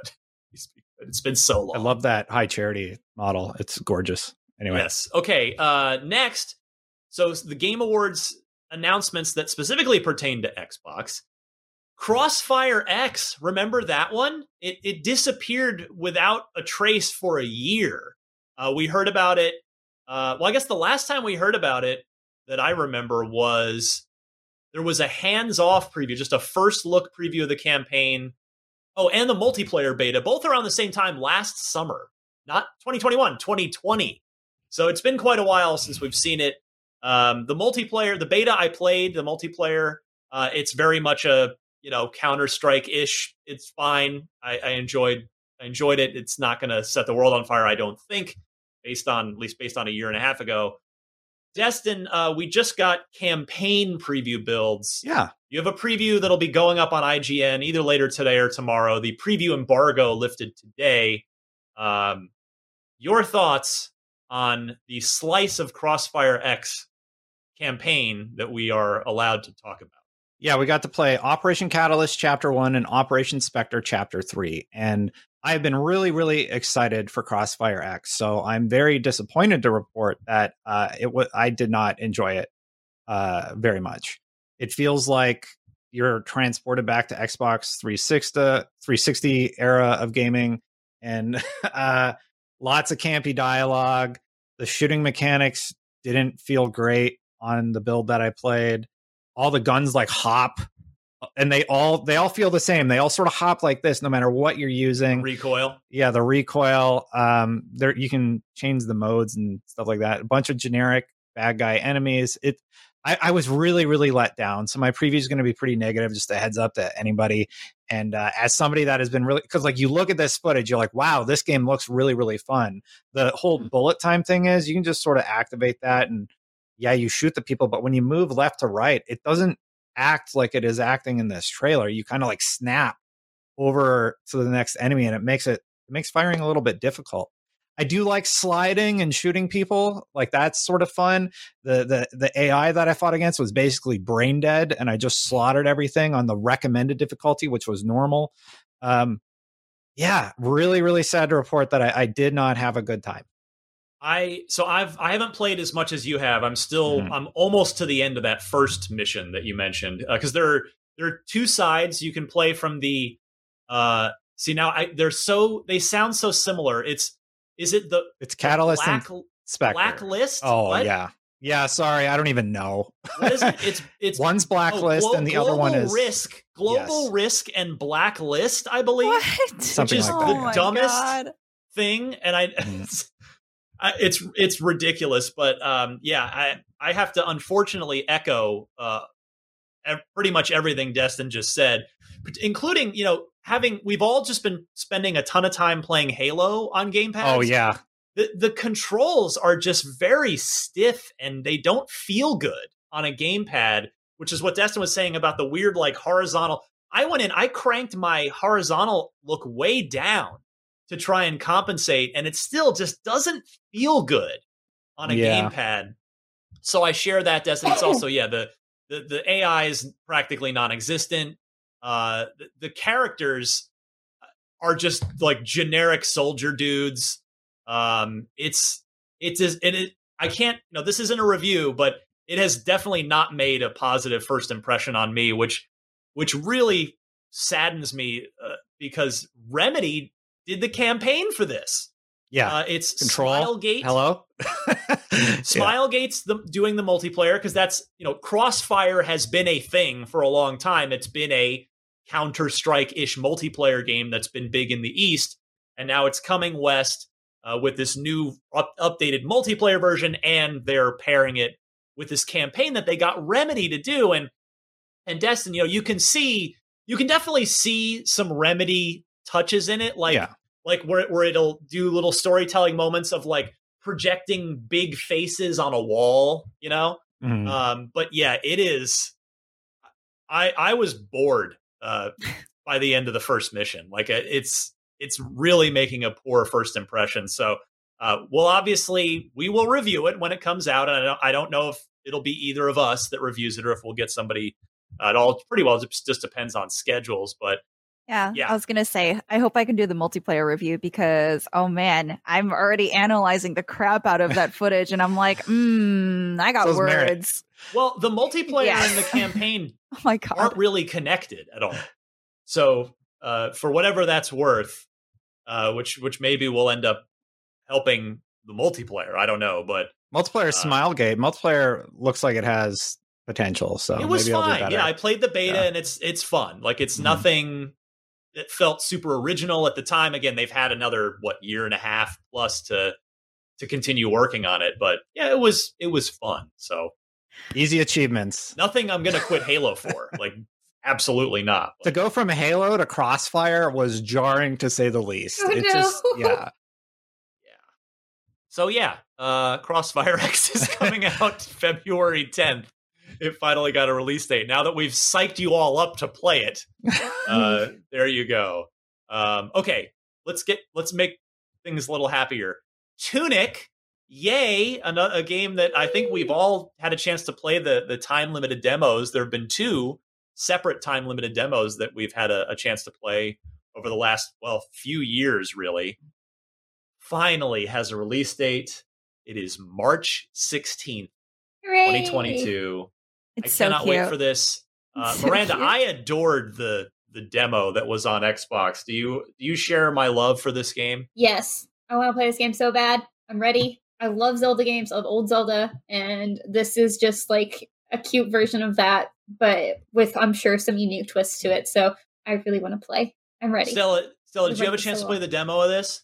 I did not. I must have missed it, but it's so cute. I have been keeping my eye on this since it's got the little preview from like years ago, maybe. And like, I, it's just so cute. I love how your character, I love how the fox is like a little hop to its step. And I don't know, it just looks gorgeous. Like uh, everything looks so beautiful. And I, I just want to explore the world. I want to play as this cute little fox. I'm, I'm really excited. It's also it is not the demo conveys this game is not a joke. It is it may Yeah. look cute, but it does not play cute. It's my favorite. It's my favorite kind of game. Yeah, yeah, yeah. Cute and brutal. Yeah, it is definitely going to have some challenge to it. But yeah, I, uh, this is uh, this looks fantastic. Uh, Alan Wake two. Yes. Alan Wake two That was is a surprise. a reality. Nope. A little bit. Nope, nope, Yes. nope, nope, nope. Right, baby's first survival horror coming up 2023. You know, when the- 2023. Destin. when they did the the remaster or whatever remake, I was like, okay, maybe they're going to do a sequel. But to, to announce it like at the Game Awards so shortly Yeah. after that game came out was a little bit of a surprise, and it looks really, really good. Their first survival horror. I, I'm really, really excited to see what they're going to do with Alan Wake too. Yeah, I uh this was the one big announcement that I I got to I I had this ahead of time because Remedy reached out and said, "Hey, you know what? So Sam Lake's going to be coming over to the Game Awards. We don't want to do a ton of interviews. We, he you know, he'd love to sit down with you and, and talk just high level stuff about about this announcement." I said, "Pff, "Yeah." So this is why I went to the Game Awards was to go talk to Sam. And uh, that interview is up on IGN now or uh, ign.com slash youtube it's about i think it's 18 minutes long so it's a you know not like a full ign unfiltered or anything like that but it's a good conversation just target laser targeted on alan wake 2 and yes it's a, it's a full-blown survival horror game rated m we know it'll be third person which probably comes as no surprise because everything remedy's ever done up until uh, the crossfire x campaign that we just got done talking about has been third person and certainly alan wake 1 was uh was third person as well. So yeah, it is. It's not exclusive to Xbox this time. It will be on PS5, PC, and the Xbox Series X and S. But it is next gen exclusive. So which which you know by 2023 you pretty well expect that of most, if not all, games. But uh, it will be using Remedy's own in-house Northlight technology, as all of Remedy's stuff has, and it'll be a, a next gen version of it. So this probably was my favorite announcement out of the entire Game Awards. And I know Miranda, yeah, you just got done doing like the entire Remedy catalog. Yes, I well at least of um, the Alan Wake games and Control DLC, and with that last Control DLC of it being so tied in with Alan Wake, I was like, if you guys if they don't do a second one, it's just such a big loss for this universe they're setting up. And oh my gosh, guys, I'm so excited and scared, but also excited. so yeah, Miranda, you and I are not generally horror game players, but uh looks like we're going to be playing a survival horror game in You know, 2023. Yes, between this and the Outer Wilds DLC, I'm like, all right, fine. I will just learn to deal with horror. It's like kind of attuning yourself to spicy things, right? Like you slowly just add more and more spice and you just build build up the tolerance for it. That's gonna be us with survival horror, okay? So we just Welcome gotta, to we Scary it. Ones. It's the show with scary games and even scarier questions. My guest today is Miranda Sanchez. That's actually oh. not a bad idea, though. That's actually not bad. Let's do it. Let's Yeah. Maybe first we feast. I'm sure they won't sue us. It's fine. First, do first we jump. First we scare, scream. First I don't we know. freak. Yeah. Wait, that oh! could have another context. Uh, Wait, no, no. Wait. you didn't hear anything. No, that never happened. But there were some um, other uh, awesome announcements too. Yes. Uh, probably the the highlight of the Xbox specific stuff, and and arguably, I talked to plenty of people uh, after the awards. The highlight of the show for a lot of people, Hellblade: Senua's Saga, a six minute gameplay demo. Uh, Miranda, go to you first on this, and I know Destin, you're a big big Hellblade fan as well, so I'll make my way around the table, starting with Miranda here gorgeously grotesque. Very big Attack on Titan vibes for people who love that show, just with how graphic and gross that game can or that game the the show is. And so getting to this, this is obviously an even darker setting and more ominous. Oh my goodness, this was quite the treat to watch. And also just trying to figure out, like, oh, like what kind of button impre- like presses are you doing here? This feels like it would obviously be pretty early on in the game because it feels almost tutorial-ish, setting up a lot of big things. So I'm I'm very stoked about this. Destin Unreal Engine 5. Yeah. We don't even know if this footage is Unreal Engine 5 because as far as we know, UE5's not really done yet. So No, you can, I can download UE5 and program in it and Coalition had been working in it for a year. They actually helped with the Matrix Experience demo right. in UE5 that we'll talk about a little bit later. Uh, as far as I know, Hellblade 2 is on Real Engine 5. So this is well, it definitely will be in the end. That's yeah. all I'm just wondering if yeah, if even this footage is UE5 or if they hadn't even ported from UE4 yet. Well, regardless, it's gorgeous. Uh, this looks awesome. I can't wait to play. It does feel like Senua is learning how to be a leader it, with these new characters because they talk about her having to command people to their deaths basically and make difficult decisions. And they go against this I don't know what it is. It's like a demon or a giant, a giant. or something. It's yeah. just a giant though, because like the whole world seems mythological. I Giants guess mythological. Yeah, is it like magic? Yeah. Like I don't know, but regardless, um, so she fights this giant. I love the the effects of the fire, the effects of uh the lighting from the fire cascading across the ground on on the on the walls. It's it was a very very impressive uh, demo. And if you want to continue on Unreal Five, we go to the Matrix after that. Yeah, we probably we probably should. We'll talk about yeah. that right after this. But uh, Stella, your reactions to Hellblade Two? Oh, it looks gorgeous. I did not play the first one. Um, I, I, watched a few people play through it, and I was like, "Oh my god, I don't know if I could play this. It is a little bit too creepy." Yeah. Um, the the effect of psychosis the, the psychosis i i am always so impressed that they actually collaborated with psychologists to make it as real of an experience as possible and bring to light the mental health illness um so i i love that but like i i personally could play it but um it looks gorgeous i mean and once we figured out that it was gameplay afterwards i was like no way that looks way too good to be gameplay. There's no way. So I'm incredibly impressed with it. Well, speaking of looking way too good to be gameplay, the Matrix Awakens and Unreal Engine 5 experience was announced and released at the Game Awards. It is a free tech demo. That's all it is. It's an it's an advertisement for the Unreal Engine 5 engine, uh, the Unreal Engine 5, I should say. Yeah. Uh, that is playable. It's on available on the Series X, Series S, and the PlayStation 5. Uh, Destin, you and I had gotten a pre brief of it. We got to speak to Epic, and uh, we then got to just download it and play it on our home machines as well. Uh, and it's the this the entire thing, even the beginning where it looks like it's you know oh this is just video footage from the original Matrix movie. No, the entire thing is rendered in Unreal Engine five. Well, there's a scene where Keanu talks to you that is not Unreal Engine 5 when he's in the mirror. And I had to get on a call with PR because I could not tell what was real and what was unreal. and that's sort of the whole purpose of the demo yes. to talk about how digital actors could someday replace real actors. I actually yesterday put together a shot by shot comparison with the movie next Ooh. to Unreal Engine 5. And yes, you can tell the difference, but it's so amazingly impressive what they were able to do. Uh, it came out later that the coalition actually helped work on this. I, I reached out to Colin Penty who had tweeted about it. I was like, "Whoa, I love the Matrix uh, demo because uh, and it, it's so cool. This has me tremendously excited about what the the coalition is going to be able to do with the next Gears because now we we've seen baby yes. yeah we've seen Hellblade we've now seen the Matrix we know the coalition is working on something that isn't Gears and of course they're working on Gears this is a peek at what games are going to be like in the future and it has me so excited about the potential. And that's all they're trying to show. They're like look what lumen does. Look what we're able to do with hardware based ray tracing which means that right. the console is doing the, the ray tracing more well obviously it would be. But like um and then like the destructible cars and you can drive around in this world. You can cycle day night. You can move the sun all around and all the shadows are cast in real time. Like those it's it's very very impressive technical stuff Stella, your thoughts on this? I don't know if you've had a chance to, to download it on your Series X or not yet.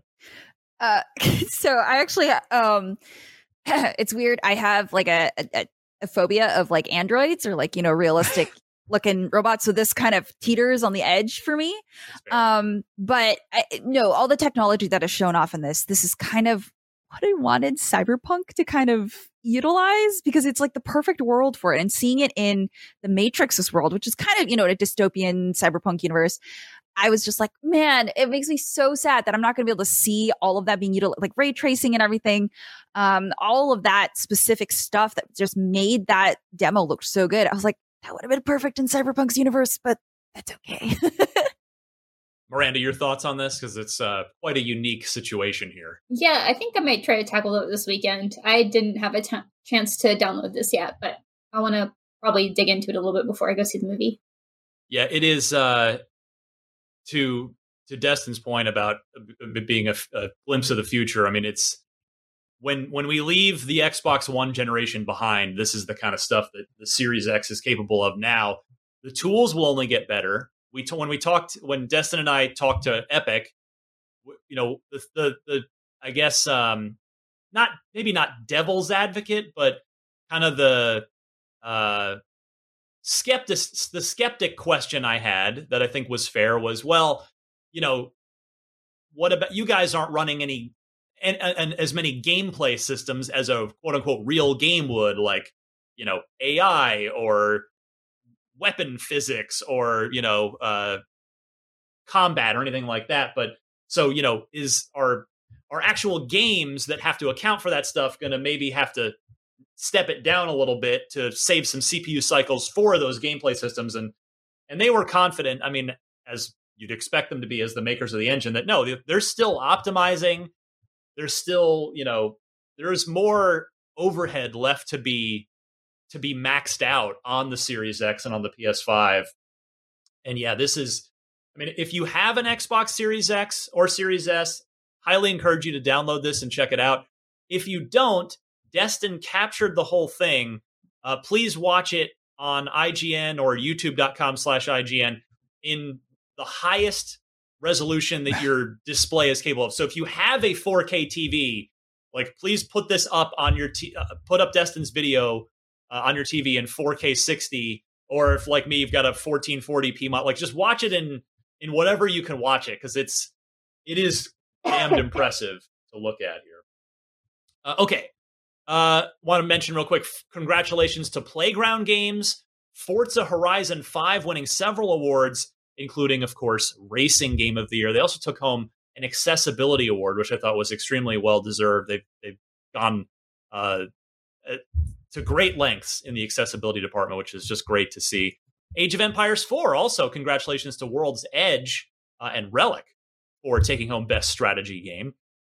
Psychonauts 2 sadly went home empty handed after being nominated for several awards, including Game of the Year. Wild. Um, sort of I got to. T- Tim Schafer was on the same flight home as me, so I got to talk to him for a second and tell him, you know, we congratulations on all the nominations and that IGN loves Psychonauts 2.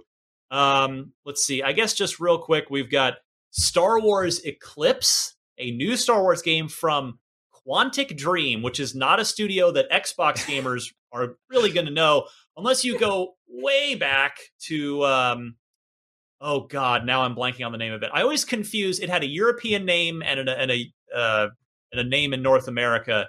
The European name was Fahrenheit something, and then the American. Oh, Fahrenheit 451, and you're talking about. Oh God, what was it? I know, I know what you're talking about. The book? No, no, sorry, it's not. No, it's just Fahrenheit. And the other Is one is that the name uh, just Fahrenheit? Yeah, but then it had a different name anyway. They, you know, people know them for Heavy Rain, Beyond Two Souls, and Detroit Become Human on the PlayStation platform. They will now be going seemingly multi-platform. They are doing a Star Wars game, uh, which I mean, you you get nothing from the trailer as far as what the game is. Indigo Prophecy. You get it's it's a High Republic game, which that's going to be interesting. Uh, but yeah, total just pure eye candy cinematic trailer. Apparently, this one's way out. But uh, if if it's going to be a like AAA narrative cinematic adventure game, the way that that studio's other games have been, but in Star Wars, uh, I'm all for that. So that will be one to keep an eye on. And then uh, Monolith yeah, I was doing like, Wonder Woman. that's This huge. was a surprise. Uh, yeah, Destin, I because I, I guess Shadow of the Shadow of War series is dead or being put on hold for another hotter D- D- uh, DC property since Lord of the Rings is you know kind of in the rearview mirror for Warner Brothers as a company, and we got we got Monolith doing a Wonder Woman game. Yeah, uh seems I mean we just saw the character really, but I can imagine how she could traverse the world with her lasso and uh get around really quickly. I can't wait to see what they do. I think a Wonder Woman game sounds awesome and I I can't wait. Stella, do you think th- that this will be maybe mechanically similar to the Batman Arkham games, just kind of a third person action combat game where, you know, you've got a lot of cool moves? That'd be cool. I mean, I, dude, a, a female hero game that focuses on her. Yeah, absolutely. She's like one of my favorites because she's super strong. I mean, she's a role model to many. So I'm very excited. I, I would absolutely love that in, in the style of the Arkham games. Uh, Miranda, your thoughts here. About Monolith has a very decorated history going back to Blood, which was a classic, now classic late 90s first person shooter. They did Shogo, which was a cool mech game. They did, uh, speaking of female led games, they did the two No One Lives Forever games, which were beloved and uh, everyone misses those. Uh, and then, of course, the Mordor games. So uh, this seems like it's in good hands here. Yeah, I like the Mordor games a lot. I don't really care for Wonder Woman, so I think I'm just more curious to see what sort of systems and setup they're going to put for for this. And then speaking of DC, we got our first gameplay trailer for Justice League, excuse me, Suicide Squad Kill the Justice League, which gave me Sunset Overdrive vibes. Uh, and when I, I thought I was uh, taking crazy pills when I tweeted that, I thought people would just ream me like, yeah, you're nuts. A bunch of people agreed with me. So, um, yeah, it just the color, the vividness, the sort of frantic third person uh, traversal and action uh, Miranda, I'll just go right back to you. What were your thoughts on on the you know Rocksteady's finally Rock, Rocksteady's next game? I definitely want to see more of the gameplay because I was a little confused on exactly how they want to do the characters and progression because it does look like it's just a single player thing. So is it going to be like an instant switch system of like I just swap between the different uh, Suicide Squad characters? Am I going to have to like choose one to play through and then go somewhere else to go actually swap out who I'm playing? So I think that's more of the mechanics that I'm more interested in figuring out right now because the tone and the humor, the writing seems pretty spot on. So I'm overall very excited for this game, but I just want to see a little bit more about it. Stella, how about you? Yeah, I think it looks great. Uh, the one thing that I noticed was that movement looks incredibly smooth. So I'm very excited for that. Uh, movement is a huge uh, part of games like this, and it looked really, really good. So I'm very excited. Um, all the voices sounded great too. Um, the the fights looked very, very fun, very seamless, and I'm just really excited to explore the world because it kind of looks crazy back there. Like there's there's a lot going on in the background, and I'm just like, I can't wait to go and explore that. So very excited. Uh, Destin, we do know this is a next gen only release, no Xbox One version of this. Uh, how what were your thoughts on this gameplay reveal? I've been a little unsure about uh, Suicide Squad since the get go, but this was the first one where I'm like, I'm sold, I'm in. I get what you're doing with it now. I understand. Like, basically, the characters all have different abilities. The shark character, I can't remember his name, he can basically control like the Hulk. You have uh, Deadshot, who can basically fly. You have Boomerang, who can you know run really fast then you have harley quinn who is basically spider-man. So when you get, when you have the context of that's how the character is going to be able to go throughout the world you can actually start to imagine how they're going to take on the super, stop the justice league and that it makes sense that brainiac is mind controlling them because it's a very easy trope to go back to when you need to stop superheroes right? So yeah. i'm yeah, i'm sold. I'm in I'm still a little skeptical myself. Not that it doesn't look great, and I'm sure, but it, I'm I'm still there's something about it that's not hooking me yet. I mean, I I love I adore the Batman Arkham games. Uh, just the the combat, the mix of stealth, you know, with the detective stuff, and I don't know. I, I hope there's more to this than just fast third person action. I yeah. hope there's some there's a I hope the story is really good, which it was in the Arkham games. I hope there's some other gameplay depth to it. So I'm not quite with you yet, Destin, in terms of that optimism level, but I, I hope to get there as uh, as the release date approaches, and it's we're expecting it sometime in 2022. Like a boomerang, I think you'll come around. All right, show's over. We've been going on for way too long. Yeah. we are almost done. Yeah. Uh, and just the last thing I wanted to mention from the Game Awards, not an Xbox specific thing, but Dramatic Labs is a new game development studio that includes over 20 former Telltale staff, has announced Star Trek Resurgence, a new, you know, fully licensed Star Trek game that's being made with CBS, the whole blessing. They, they've got the whole, they can do whatever they want. And it is a Telltale style adventure game, basically, in the Star Trek world. It's set shortly after Star Trek: The Next Generation, uh, the series concludes. I, this I can't wait for this. I I uh, I love Star Trek, particularly the Next Generation, and yeah, if this if this is like a, a Telltale Star Trek game, sign me the heck up because Star Trek just lends itself so well to that kind of game. I mean, Star Trek's all about talking and diplomacy. So uh, I don't know if I'm the only one on the panel that that's uh, oh, really keen on this one, but I'm in. This made me happy. Yeah. Uh, the the story of Star Wars, it's all about the difficult decisions that the commander has Star Trek. Star Trek. Yeah, sorry. we uh, whatever. both. So. Yeah, yeah.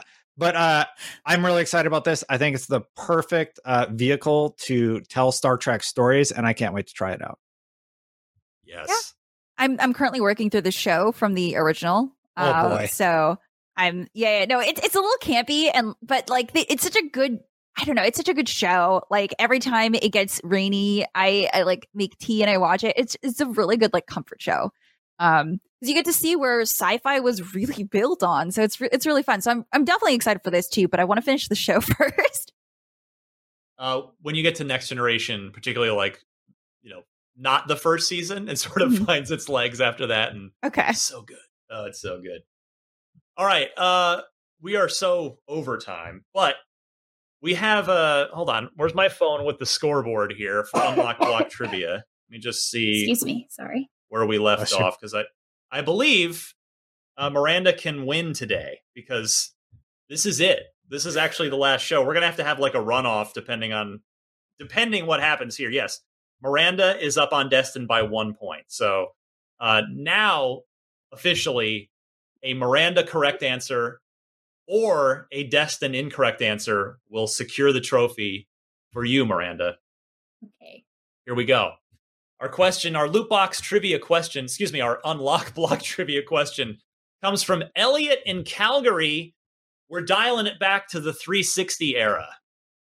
And Elliot's question is as such The Xbox 360 launched, of course, November 22nd, 2005, with two SKUs the 360 Premium, which came with a detachable 20 gigabyte hard drive at the time, and the Xbox 360 Core, which had no hard drive. You had to buy the memory cards because those were a thing back in the beginning of the 360 days if you didn't have the hard drive.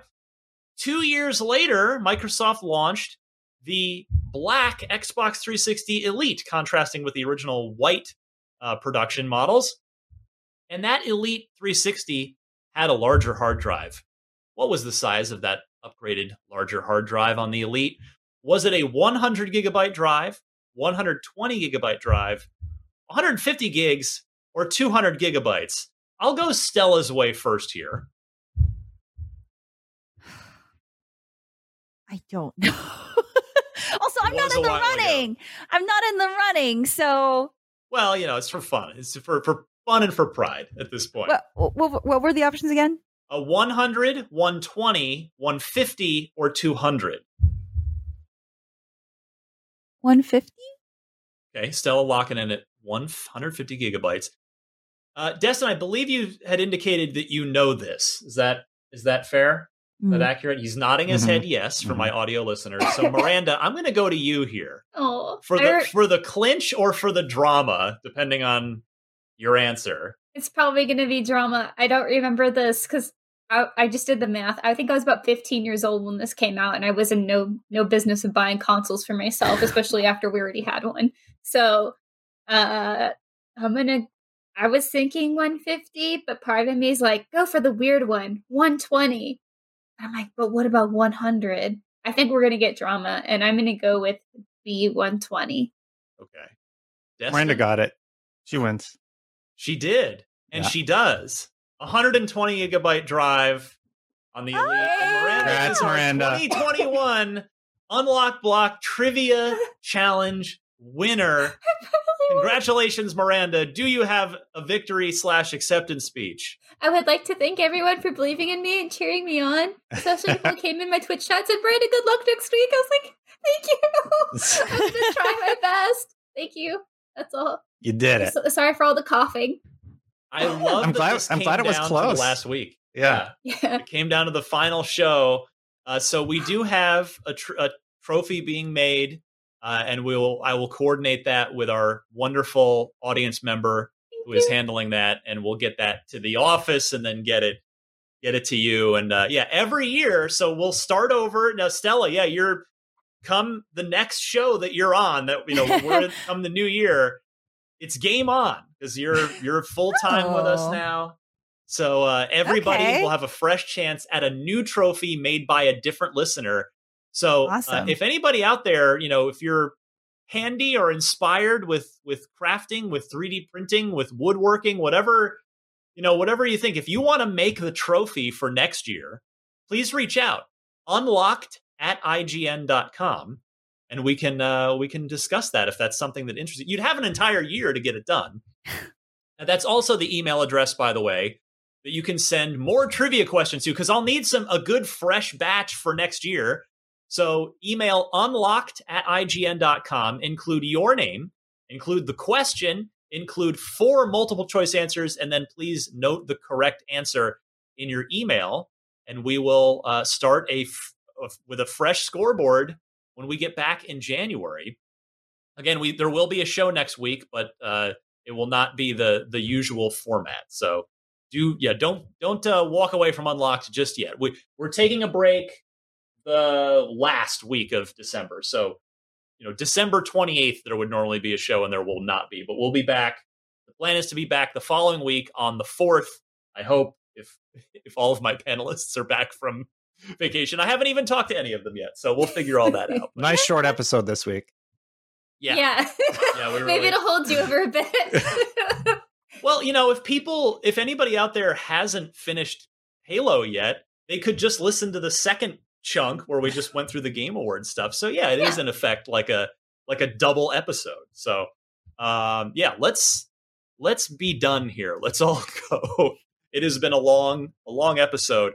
Um, Stella, let me start with you. If you have any any plugs, anything you're working on, anything you uh, want to say to sign off the year of Unlocked with. Uh, uh. you put me on the spot. Um, this weekend on Sunday at 11 a.m. PST, I am going to be hosting, producing, and casting the Lenovo Legion uh Masters Apex tournament for South America's region. So please tune in. Nice. That's going to be fun. Awesome. Mm-hmm. Destin, how about you? Yeah, thank you to everybody for all the kind words this year. It has been a really nice year. I hope you have a really happy holiday, a Merry Christmas, whatever you celebrate. And uh just just yeah, this thank you for everything. It's been a good 2021. Wait, also, um I uh, being a new member of Unlocked, I I have gotten so much support from people just coming into my stream and just telling me on Twitter that they really enjoy uh my presence here and like my insight and that means a lot to me. So thank you so much for welcoming me, welcoming me to Unlocked um, with open arms. So thank you. We love having you, Miranda. um, firstly, thank you everyone so much who've been using the Halo Infinite guide. It was a huge labor of love. I've worked so hard with a few other folks on it. Um, and all the kind messages you guys have been sending so far about using it or like finding cool things. Like, thank you so very much. It means the world to me. Like, all I want to do is make good guides that help people and that are u- easy to use and good to understand and like get to get you to where you want so you can keep playing your game and enjoying your time. So thank you so much for using our guide. If you haven't, maybe check it out if you're trying to find something you can't find it. Um, yeah, so I hope those are be helpful. Excuse me. uh, thank you guys so much for a, a, fantastic year. Apologies again for all the coughing, a little chest cold. Um, and yeah, I'm so excited for next year and whatever we're gonna do on Unlocked. I can't believe I'm on the trivia. I Congrats again. To get the trophy. That's going to be good. I'm so excited. I'm actually going to have a desk at the office so I can have it there. I'm really excited. Nice. Excellent. Well, uh, yeah, you're the, the best in the business, the IGN guides and wikis team. There's uh, there's nobody better in the on the planet at doing game help guides and wikis. So got to utilize that, which Miranda and her team work so hard on. Uh, as for me, you can find me on Twitter at DMC underscore Ryan.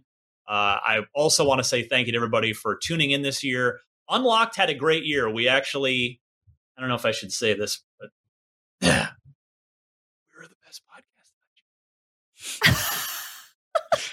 Just uh, not biased at all. And, and by, by I'm talking by numbers. I'm not making a qualitative judgment because all the podcasts are great. But uh, yeah, no, it's the, the, Xbox had a great year itself, and uh, we had a great year talking about it and uh, yeah, it's it's almost as if when the brand does well, people want to come on, come and talk about it. It's great. more of that, Microsoft, please. But yes, uh, as for anything I'm working on, I guess the one thing I mentioned at the top of the show, but the Sam Lake interview that I uh, was fortunate enough to get to go down to LA and shoot in person with Sam Lake. He flies over from Finland. I take the arduous flight from you know i mean finland to la whatever. I went from la to san francisco. Yes. that's that's a that's a sacrifice by comparison you, you went right home? there. But anyway no uh, check that interview out if you want to hear a little bit more about alan wake too. Uh, i had a great time talking to sam lake but yeah just thanks to everybody for listening this year. We had uh, we had a great time and we are just very grateful for the words of support in on social media and on the YouTube comments and the IGN comments because yeah the the the reality is that these shows are not kind of the they're they're like the fun thing we all get to do on top of our real jobs yep. uh, which which i'm very i'm so grateful to have my job don't get me wrong but yeah the podcasts are like the i look forward to the to it every week um and it's it's great that we get to do this. So thank you all for tuning in and, and for supporting us. And yeah, we'll see you in 2022 again. Special show next week. I'll leave you to wait and see what that's going to be, but I think you'll find it's fun. I already recorded it, so I hope it's fun. Uh, and with that, I want to thank also Tayo behind the scenes producing. He's produced a number of shows this year. Also, Red, who's not producing today, but produced a lot of Unlocked in 2021. Thanks to both of you guys for making us uh, look and sound great. Uh, during this, you know, continued work from home situation. And thank you to Miranda, to Destin, and to our newest cast member, Stella. You guys are all great. I have fun doing shows with you. And we will see everybody in 2022. Bye.